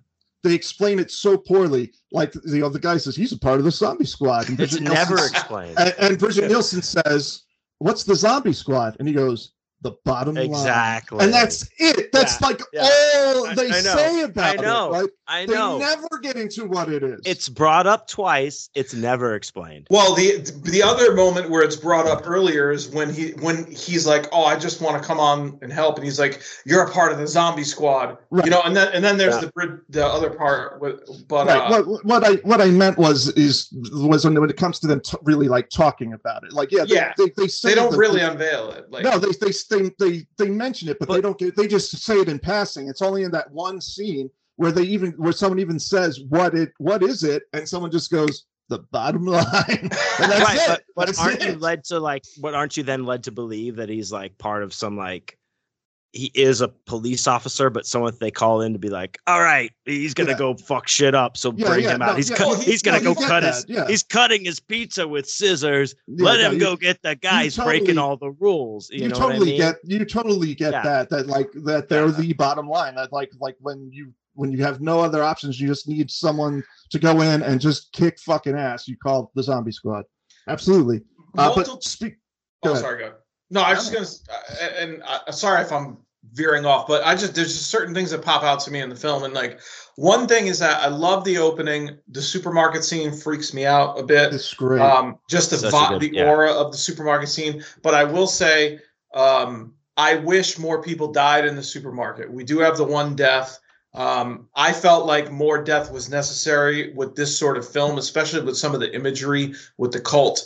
Now, Mhm. that's not to say that it makes me love the film any less. I just w- was wishing for a little more body count there. But Mhm. um, of course, when he shoots that fucking basket full of groceries and it elevates off the ground about five feet, yeah that's awesome that's hilarious and awesome. Mhm. Um, and then one other thing I wanted to ask you guys about because I did not really ever find a fucking way to rationalize this either was that all of these guys look like fucking goons, right? Mm-hmm. Everyone that he murks throughout the whole movie looks like goons. But when they're Yeah. in the ritualistic setting, banging the axes together, it's dudes in business suits. yeah they look like just normal guys yeah they do yeah, yeah. What, what is up with that? i don't know it's so funny because it's so true yeah like they, they look like you know, they look like, and I think that was like on purpose in the sense that, like, oh, look, that it's all people from all parts of society. But yeah, then in the end, when they're all out in the light, they all look like like you know uh, Hell's Angels. They all look like these goony biker guys. Um, yeah, which is kind of funny. I do want to mention with the cult though um, that that that was that's one thing that makes it uh, uh, kind of interesting because like you do have your main slasher here. This guy is called the Night Slasher.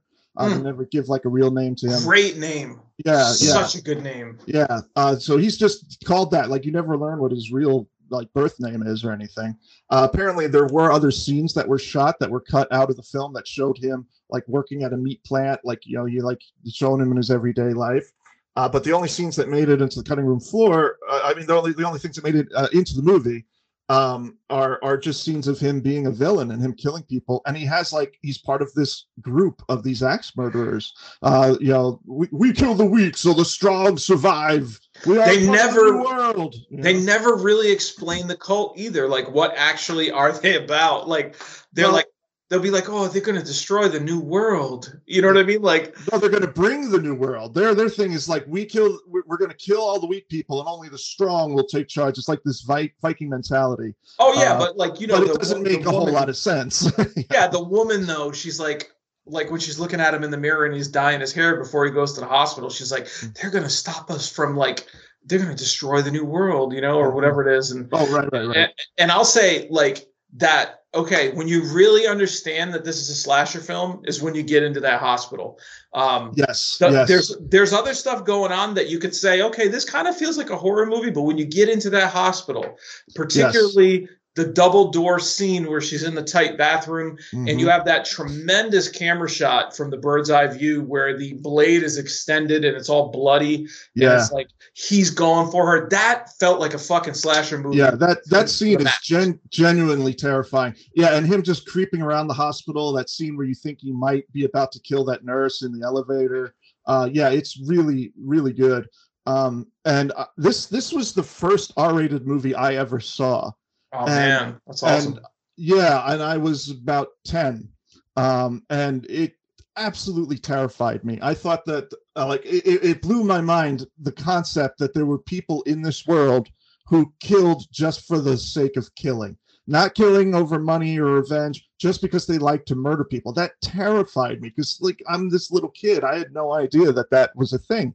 Uh, and uh, and sure enough, it is. Uh, and um, so yeah, the movie was was very very scary uh, to me when I first saw it, and I still think it, it it has those great moments, like you were saying, where he's coming through the door, coming after Bridget Nielsen, and it's like this "Here's Johnny" type of thing where he's breaking the door down. Um, and even a little bit of like a, a little bit of a Halloween 2 thing with him stalking through the hospital, I guess. You know? It's funny too because we had the "Here's Johnny" moment in Silent Rage as well. Like, so we've had we had a couple of "Here's That's Johnny." true. moments. That's true. We did, yeah, that, that it's in there as well. Yeah. um, yeah, uh, and uh, it's it's really great in the finale too. You get a really great final battle between him and the bad guy. It's really brutal and gruesome, and uh, yeah, and it's like in this abandoned and yet active like steel mill. like it's it's so funny. It's like Yeah. you see this so much in like in 80s movies, and particularly action movies and horror movies, where there's this boiler room or there's this steel mill or something that's completely abandoned. It's like like in the Terminator, same thing. It's completely abandoned, but all everything's turned on, everything's working, all the machines, all the fire. Freddy too with I- the boiler room, right? It's yeah, like- exactly. I did notice that. If I can comment on like uh, one thing before we like uh, move on, Mhm. because I was I um one thing about this movie, like the the main killer, like the guy that's the leader of the cult, like the that they're banging axes for with the the chiseled features. Mhm. Like one thing that is driving the plot is that he's obs- his obsession. He gets obsessed with having to kill this one woman to where he's Right. like he's he dyes his hair, he does all this shit, and they're like, we don't need to fuck with this. Stop, stop it, stop it. They're trying to like stop him be- Mhm. because it's gonna slow down like their main plot. But like his obsession is what like fucks this entire plan up.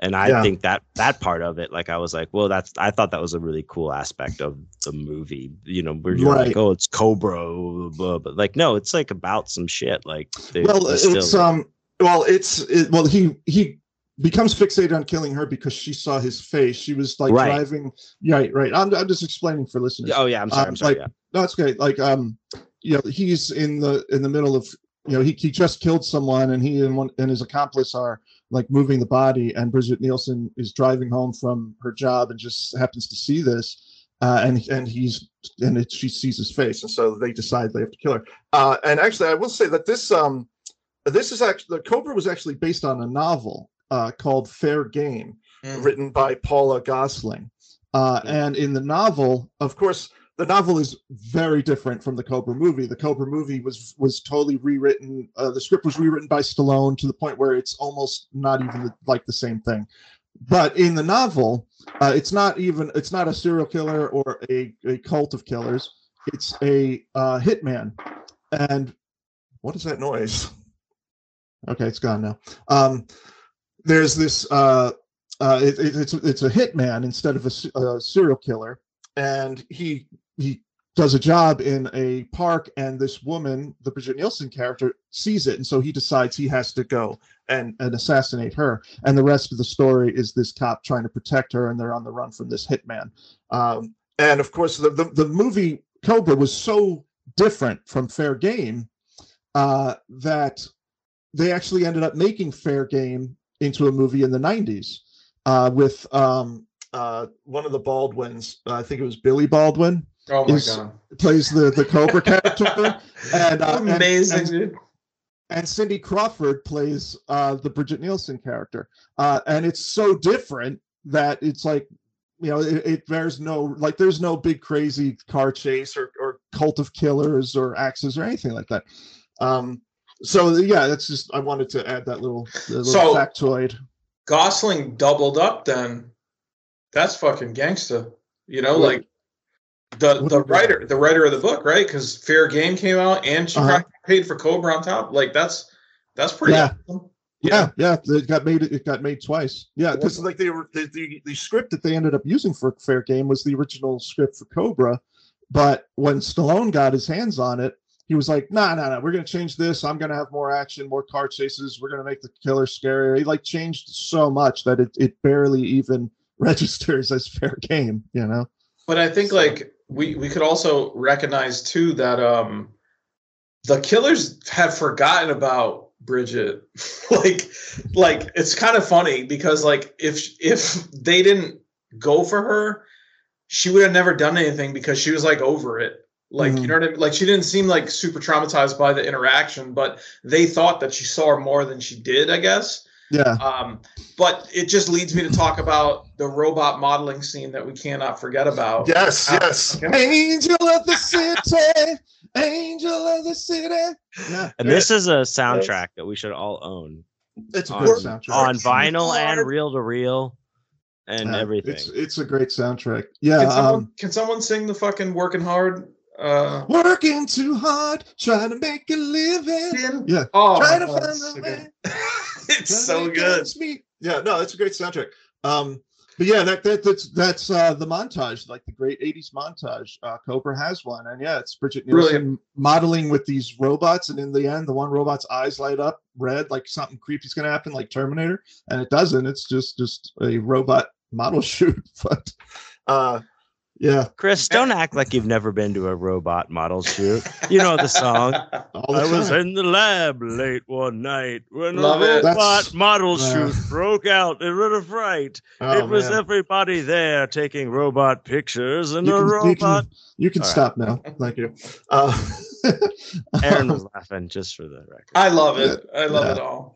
But uh, you know what? I, I have to say this too. You know what I also love is when in the parking lot scene, obviously they don't really show the guy that's trying to be a perv and like fuck Bridget Nelson. Uh, yeah, yeah. Mhm. like he gets tagged up but i think the one of the most memorable parts of that for me is when she's on the car hood and the guy comes down with the axe and hits the water pipe above i'm like oh man this is Oh like yeah, dude. this is good Yeah. stuff you know yeah, like yeah. there's so many good things like there was there was saying, like, originally so- i'm sorry go ahead no it's okay I, I was cutting you off there was I, what were you saying? I, I was only just gonna say that like there's so many good parts to this movie that it's like I feel like we're gonna miss something. You know what I mean? There's so oh yeah things. yeah yeah i mean we, we could talk about it all day we could do a whole show just on how great cobra is um but there were uh like you don't get um, much blood and gore in this at all. Uh, it's very little blood that you see, um, and it's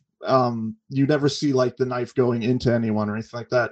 And the reason is is that a lot of it was cut uh, when they were trying to get a wide release for it. Like originally there were gore scenes in this, like the killings were more brutal, but it was all scrapped uh, so that the movie could you know secure uh, like an R a, a R rating and not get crucified by you know distributors or critics or whatever for being too gory. Is there an Um, uncut version? No, uh, that's the God crazy damn. thing. Like it's it's it was released by uh Shout Factory, and I like they announced it, and I was all excited, thinking they were going to have the deleted scenes, uh, because some of the deleted scenes, I don't know if the gore scenes still exist, but there are like uh, the deleted scenes I was talking about, where the night slasher is like at his day job working at the meat plant. Those scenes still do exist because they're sometimes shown when the movie is shown on TV to fill time. Those scenes are reinserted but it's never been released on DVD or Blu-ray or anything. Um, That's bullshit, dude. it's Maybe vinegar syndrome. Vinegar syndrome, dude. Right. We'll do it. I so I would love to get an uncut Cobra, even if the gore scenes are gone forever. Just give me an uncut one with all the extra scenes. Uh, I, I I would say um, Brian Thompson, uh, who played the killer, he does uh, talk uh, in in a like little interview documentary on the on the DVD, and he talks a little bit about that and the scenes that were cut and how he was uh, kind of bothered by that because his killer just became this like faceless guy and didn't have any backstory, whereas originally his character did. So, um, yeah, I, I I love this movie. I've seen it a million times. I grew up watching it. Uh, so it, it to me it takes the the crown for the for this subgenre. It's a Um, creme de la creme, dude. You know, this is. but I want to know what other one you have hidden up your sleeve, Aaron. What if I told you guys that it was mentioned already? Did we mention it? Yeah. Okay, what was it? Can- What about Terminator? Well, yeah, I don't really count that as a slasher. How could you It- not? It, it, is kind like of is. It kind of like, is, okay. but Terminator 2 is too like but he uses Fluff. guns. But he uses guns. Like to me, if you're using guns, it's not a slasher. It's like it has to be like knives and axes and shit. not all the time though. It, it He- does to he- me. He he kills with his bare hands. Uh, well, yeah, he, he, but mostly he's known for you know for killing with guns. But I mean, I I can't argue with I- it too much. It is kind of a slasher. I see what you're saying though, like because we're talking about the word slasher, which it's it slash is in the Right. fucking word, and we don't really see a slash in it.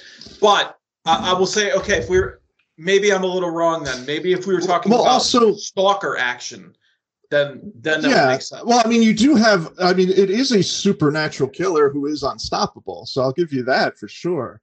But um, but he he's a robot with a very specific target. He's going after Sarah Connor. He kills whoever's in his way, but he's not like killing for the joy of killing or or or, killing because he's a crazy maniac. He's a robot. He's not even like a a guy, you know. Uh, whereas like the other movies we mentioned, they're killing be for the joy of killing, or they're killing because they're insane, evil people, you know. And that's really what a slasher is. You're Michael Myers, you're you're Freddy. Like they're these these ev- these embodiments of evil. Where I think a robot can't be good or evil because they're not even a living thing, you know. Well, but do we really know? Like, I guess there's you, you could make different arguments for Michael Myers, right? But Michael Myers is really a tar. He's targeting Laurie in the same way he's uh, uh, Terminator is targeting uh, Sarah Connor. No, no, no, no, no, no. I uh, no, I disagree with that. He is he Michael Myers goes and kills people that have nothing to do with Laurie that aren't in his way, trying to kill Laurie. He he just kills because he's a force of evil. Uh, and then he does stalk Laurie uh, specifically in several of the films. Uh, but in in uh in like the very first movie, he's just killing. He's just killing people, kills his sister, and then he gets out and he's just kind of reliving that murder over and over again. Uh, and then he becomes uh Laurie just happens to be the last one that he But gets look- to in the end. Michael Myers kills to get a jumpsuit. Uh, Terminator kills to not be naked for a bit. You know what I mean? Like, sure. there's there's some this, par- this is a whole other episode we could do though. There, there's there some are parallels. parallels. There are, and, and, and But- again, but I'm I- totally giving you that he's a supernatural killer who can't be stopped. I mean, that's unquestionable. So yeah, there is a gray area there, but I would not call Terminator a slasher, and it also doesn't necessarily have a one-man army element. I mean, you've got You've got Oh, it Reese. totally does, dude. No, Terminator, it could take out a whole fucking army. Totally. Well, the Terminator could, but I'm saying like the good guy isn't a one man army going up against the slasher. He's just like a guy. Uh, he, you know, he's he's a badass. Reese is, you know, he he's a badass. I will say that um, um, Terminator Two, Sarah Connor is kind of a one man army. She's a real badass in, in Terminator Two. But to me, um, Terminator 2 is not a horror film. Like, No, Like, it's not. Ter- I'll totally agree. Yeah. I, I, I'll say, and that's why, and, and like, yes, Terminator 1's a very mainstream film, but the thing I will say about Terminator 1 is that it is literally any movie you can think of. It is a sci fi film, it is a horror film, it is a romance, it is a Mhm. fucking drama, it is an action, it is everything, you know, and Mhm. like, um, but now that we have the conversation, I kind of tend to agree that slasher, that specific word, if, we, if we were talking stalker, I might be able to make that argument, but I don't think I can make it with slasher. yeah i just don't i just don't consider terminator a slasher film uh, in any way um uh, well i mean not in any way i you know i do agree that he's an unstoppable killer of course and and it's definitely more of a horror movie than part two or any of the sequels it, it definitely comes off like a horror movie It and, does. It- like and it- completely even just like even just the look of it it's so dark and and just grainy gritty looking um yeah it's it's definitely uh horrific but uh but I, I just it just doesn't like it doesn't fall in with me with say my bloody valentine madman Mhm. um you know uh intruder uh friday 13th all of those like that slasher model it does not fall into that the same way. Well, what Uh, if we- and it also doesn't fall into the one-man army thing. You don't have like a charles bronson or stallone like fighting the monster. The monster himself is the one-man army you know so. Well, what about what if we bounce over to another Schwarzenegger film, Predator? uh, yeah not a slasher. Not a slasher No. It's totally a that's totally It's a slasher. totally- it's He's totally, totally, fucking picking people off in the fucking jungle like Yes, a slasher, like gutting, gutting them. but that's not a blowing them apart. slasher dude that's not a slasher like that's like he's a yeah you can have a character that's killing a bunch of people and doing it in a gruesome way but it doesn't make it a slasher movie a slasher movie's uh, it's a very specific type of killer and type of, of movie and storytelling predator is is sci-fi action horror you know all the way but he, predator isn't a slasher any more than the xenom, xenomorphs from alien are slashers they're just there's just a different thing you know it's like like pennywise is not a slasher you know it, it, even though he kills people and is a sadist and supernatural he's not a slasher you know I don't know. I think, I, I mean, I'm not saying that. I, I agree. There's definitely sci-fi elements in both of those films, but I think there are some slasher elements. Like if we're not being incredibly rigid with the definition of slasher, like there are some. Like he has those fucking shit to slash people with in the fu- like he literally you're, slashes. you're, the, you're i think you're getting too focused on Like- the blades no, no, I know. I no, I know what you're saying too. Like you're saying, like, oh, a slasher is like there's a stalker element too, and it's usually um human based, right? Like it's usually like um uh sort of sort of more grounded than either of these. Yeah, Nope. it's like a slasher is a serial killer, is a killer who kills uh, for the, the the joy of of killing or for, uh, because they're insane or evil or satanic or whatever. But what? Uh, But what and is pre- what do you call and then- predator though? Well, predator is like a hunter, like a, a, a warrior. He's doing it for like the sport of it, and that's and that's definitely kind of goes into what I was Did, saying does he there. say? but Does he say that though? When does he say Well, that? Or is well, that an he doesn't- assumption? of course, he doesn't say that. Of course, it's an assumption. but I think I think everyone I might have else. got you. I might have got you. No, because. I think everyone else in the world made that assumption. I don't think it was just me. And they- they actually expand upon that in the sequels too, where like you know he goes where it's hot and where the action is. And the sequel, he goes to fucking L.A. and then like and on and on and on. Um, uh, you know, like he's Dude, been speaking of hot and where the action is, have you guys ever seen have you guys ever seen Busty Cops? Like one, two, and three? no, this sounds. Like, oh man, dude, like there's like one it's- scene where they just like a they're Are you trying to say it's a slasher? No, I'm just trying to say like Chris is gonna it's- freak it's- out, it's dude. like- if you fucking it's the busty cops. It's like a it's like It's- it's like these three busty ladies that are cops, and then like Uh-huh. in one scene they just take off their tops and then they like paint themselves.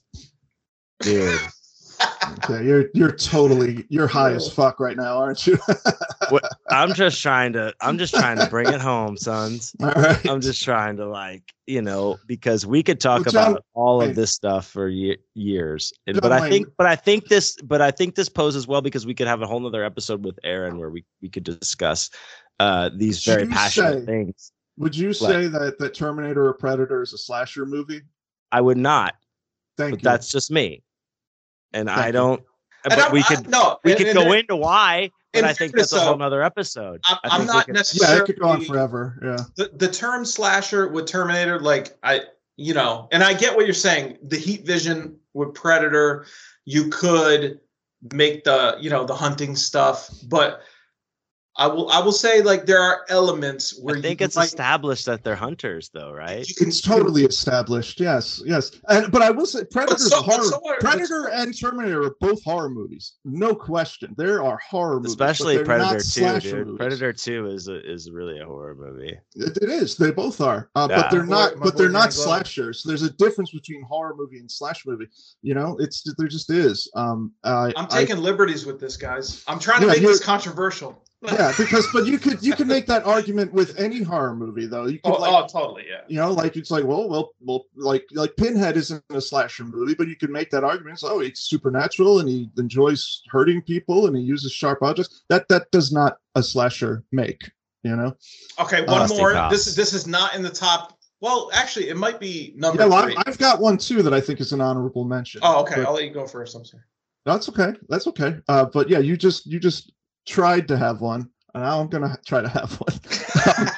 Uh, but mine, I mine is is just an honorable mention. I don't think I personally don't think it totally counts, and I'll explain why. Uh, are either of you familiar with the movie The First Power? I'm Starring- not. it's- it was it was a movie with um with Lou Diamond Phillips. So Oh my god. so yeah, already bad, right? Um, this is this was during this Right was on. during Right this on. was dur- Young Guns. This was during the the 15 minutes that he was popular you know like late 80s um and he plays a cop in it. Uh but th- one of the reasons this doesn't count is he's not really a one-man army but he is a cop and it's like this thriller where he's uh going after this killer who is a satanist much like our friend psycho cop. Uh, and like he, he kills people and he's like you know paints pentagrams and blood on the walls and he's made this deal with the devil. So he is like uh, almost immortal, like he can't be stopped. Uh, and this is another one where the guy has like a kind of that creepy bone structure uh, that we Mm, saw in Cobra and Silent Rage. And he wears this mask, but it's like a human mask. It looks like another person's face. Uh, not not like in a Buffalo Bill kind of way. It's not like an not in a Leatherface. Like it's not a real face, but it's like this plastic smock of another human face. Uh, Mm. And it's it's the, the it, it was kind of cool when I first saw it, but I was twelve and I just thought, and like, there's some creepy scenes. Like one of the killings is under a, a causeway, and like the guy is strung up all the way, like you know, several, you know, like like I don't know, 100 feet in the air or something, and like there's all, of this blood and pentagrams and and fucking um, candles and shit. It's kind of creepy. And there's a great scene where he kills a guy with a ceiling fan. He's coming out with like a spinning ceiling fan Yeah. so it so it definitely it definitely has that slasher element but lou diamond phillips does not have the chops to be a one-man army and they don't try to make him one either.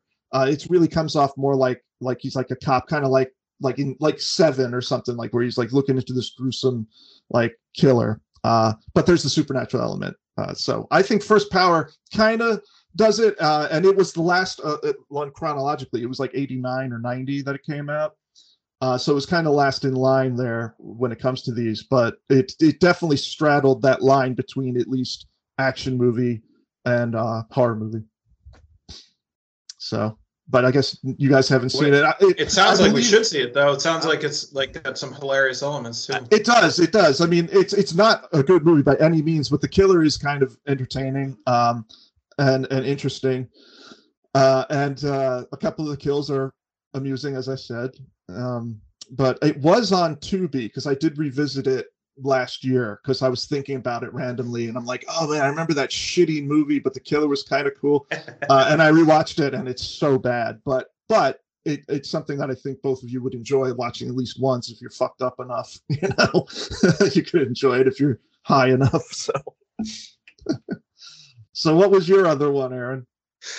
You know, and this will probably get debunked by you guys, but uh, I'll say, oh, um, here we go. uh, have you guys seen? Hudson Hawk is totally a slasher. It's just like pulling shit out of your ass. No, I'm just trying. I'm just trying to stir up the Dude. I am having fucking flashbacks right now, like just PTSD flashbacks. Sorry, of what? What do you mean? Hudson Hawk. Oh, Hudson Hawk. I don't know. have you have you guys seen Overlord? no. You would. I think you would like that, Chris. Have you seen it, John? Well, tell us. Uh, describe it to me. It's like it's like um. It's When is actually not that. Uh, didn't come out a long time ago. Maybe like four years, five years ago. Oh, so um, it's, it's so it's new. Yeah. Yeah, but it was like it is a horror movie for sure about um American soldiers going into Nazi Yes. territory. Yes, yes, yes, And- yes. I did So, see okay. that movie, and it's it starts with that that intense The para- the scene parajumping? in the in the yes in the plane. Yeah, I did That's see fucking that. badass movie, no? That movie like- is badass, Chris. You should watch it. It is that, terrifying that too. German dude with his fucking face missing and all that, like it's kind of turns into a slasher thing, right? Like a little bit, and it's like it's not, I- but I don't know if it necessarily goes to think, the one man- man arm. You know? Okay, I'd have to Hmm. go back and like because that one soldier does survive, so I'd have to go back and watch it one more time. But I, I it's definitely fucking a very well done, terrifying like horror war movie. Like Hmm. it's fucking Sounds Overlord. good. Yeah, it's, it's pretty fucking cool. Is. That opening any- scene is- just grabs you. Is there anyone like anyone of note, like actor wise, that's in it? Honestly, I don't Uh, think so, dude. Like, Yeah, Not- I don't think not- so. but either way, like, um, there is CGI in this movie, which I'm not usually a fan of in any way, but they actually did a real good job with the CGI. And there was some nice black humor in it, just dark humor that, Yeah. um, like you know, with the minefield, Mhm. fucking hilarious. And um, and it Aren't- feels like aren't Minefield's always hilarious. It it really is. Yeah, yeah. Go like going back to that now that you're jogging my memory on it. That's a really good one, Chris. You should watch that. okay. It's kind of a Well- sleeper. Like people slept on it, and I actually like. yeah, I was never so heard of it. I was so excited after I watched it, uh, and given I was like high as shit when I watched it, but I wrote a fucking Allegedly. review, and I, I don't really normally do that. Like I wrote just a review just to post. You know what I mean? Mhm. Just like Nice. because because it, it fired me up. You know? Yeah. But- Yeah. There is one more uh, that I wanted to mention, and I, I the only reason I say it's an honorable mention is because it's not from the '80s. It's not from that era uh, of both of these genres, but it's definitely, without question, a slasher versus a um, uh, uh, one man army, and it's a foreign film. It's Korean. It's called I Saw the Devil. Have either of you seen this? That, I've seen it a long time ago, No, Well- I don't think I. but that's the one where his uh, face on the cover is like half red, right? Like and yeah yeah yeah um this this movie is about a a gruesome brutal serial killer uh and so there's not a supernatural element uh but he's very much like the killer in cobra only they give you the gore and the nastiness this movie is really extremely brutal like along the lines of martyrs and inside like level brutality and gore um but the the basically this serial killer uh, very early on in the movie murders this woman who turns out to be the wife of a cop and the cop decides to dedicate himself to finding this killer and not in like a not in a by the books cop kind of way. He goes full vigilante. He wants to torture this fucking guy. And and so that's what he does. He uh he just he goes after him and he just makes the guy's life a living hell before he even gets around to like trying to kill him. He's just like torturing the guy uh and the movie is filled with crazy action sequences, including crazy car crashes, car chases, shoot 'em up stuff. Uh, but it's also got intense, brutal gore. Uh, there's a there's a scene in particular where the killer gets into a car with these two guys, and it, it's this massacre scene where he's killing these two guys as they're driving down the road. Like the car's like going out of control, and he's still butchering these guys.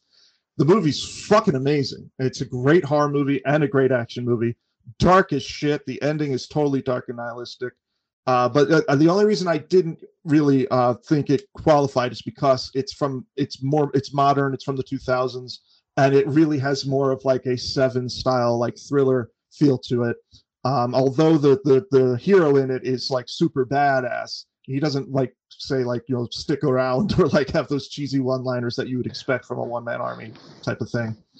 Um, but, But I, don't, I don't think we can penalize it for being later on, though. You know what I mean? Like, if it is, if it, if you think it falls into the category, it makes me want to revisit it because I feel like I did watch this a long time ago. I remember the cover, and I remember see. I, I don't know. I just my brain is not where it used Yeah, to. Be, I guess. well, yeah, yeah, watch it again, and John Wayne, you should watch it uh, for the first time because it's an excellent movie. It's really, really good. But I think, I think, and it's not so much penalizing it. I'm, just saying it's it has a different vibe from the other films that we've talked about.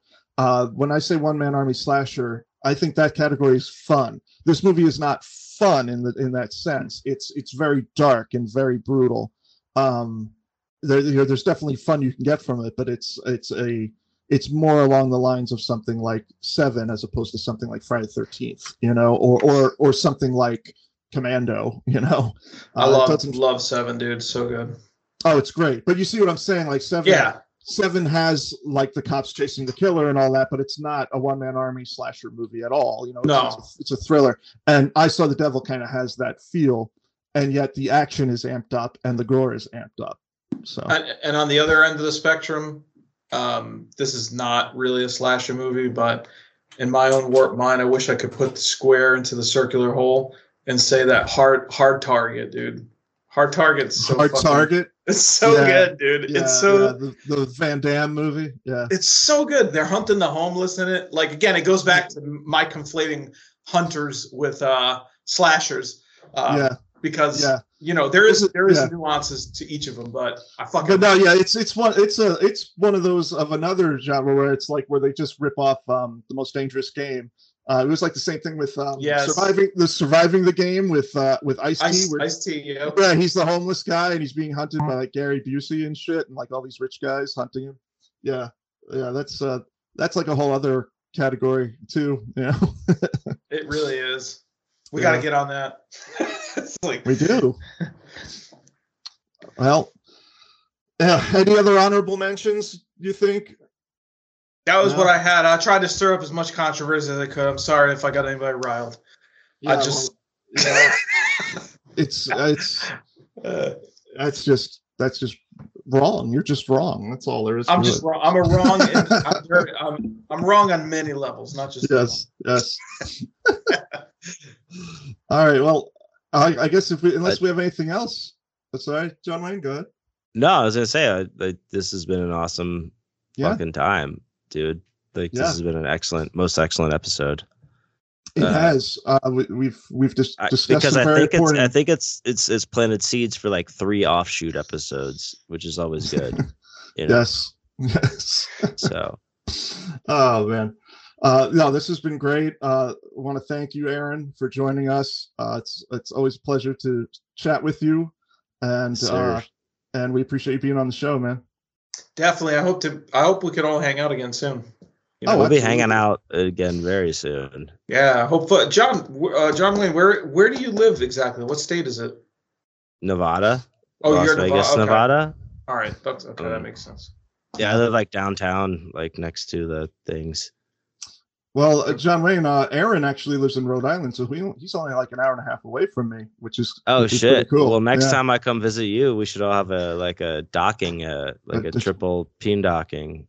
Yeah, Yeah, dude. Mm, Old mm. school. We'll go old school with it. Fuck yeah, dude! I Oh, was can't gonna, I was gonna say we should have like a hootenanny or something, but but Oh yeah, that too. Yeah, that too. Well, I do, I do have a uh, uh, a hatchet throwing target and hatchets now, so that's a lot of fun. Uh, I built one, and you've got a Teen Wolf doll, John Wayne. So you could bring your Teen Wolf doll. You can bring all your all your little dolls, and uh, and we'll throw throw axes at them. I guess. Dude, I don't can't know. wait to throw the axe, dude. yeah. Just don't fuck up that upside down Freddy. That's gonna be worth Skrilla. You know. Yeah. Yeah, we're gonna sell that. That's gonna be that's my retirement plan. Upside down Freddy is my retirement plan. yeah. I love you guys. What a All great right. time. All uh, right. Aaron, thanks for being on this show, man. Uh, I, I think you're gonna I think that uh, you're gonna come back now because we're gonna make you. Oh, we're gonna have a great time. I, I had a great time. Thanks for having me. I'll be honored to come back. Hell yeah, fuck yeah, dude. You rule. I love you. All right, guys. You guys Thanks, everybody. have a good night. Bye. See you in hell.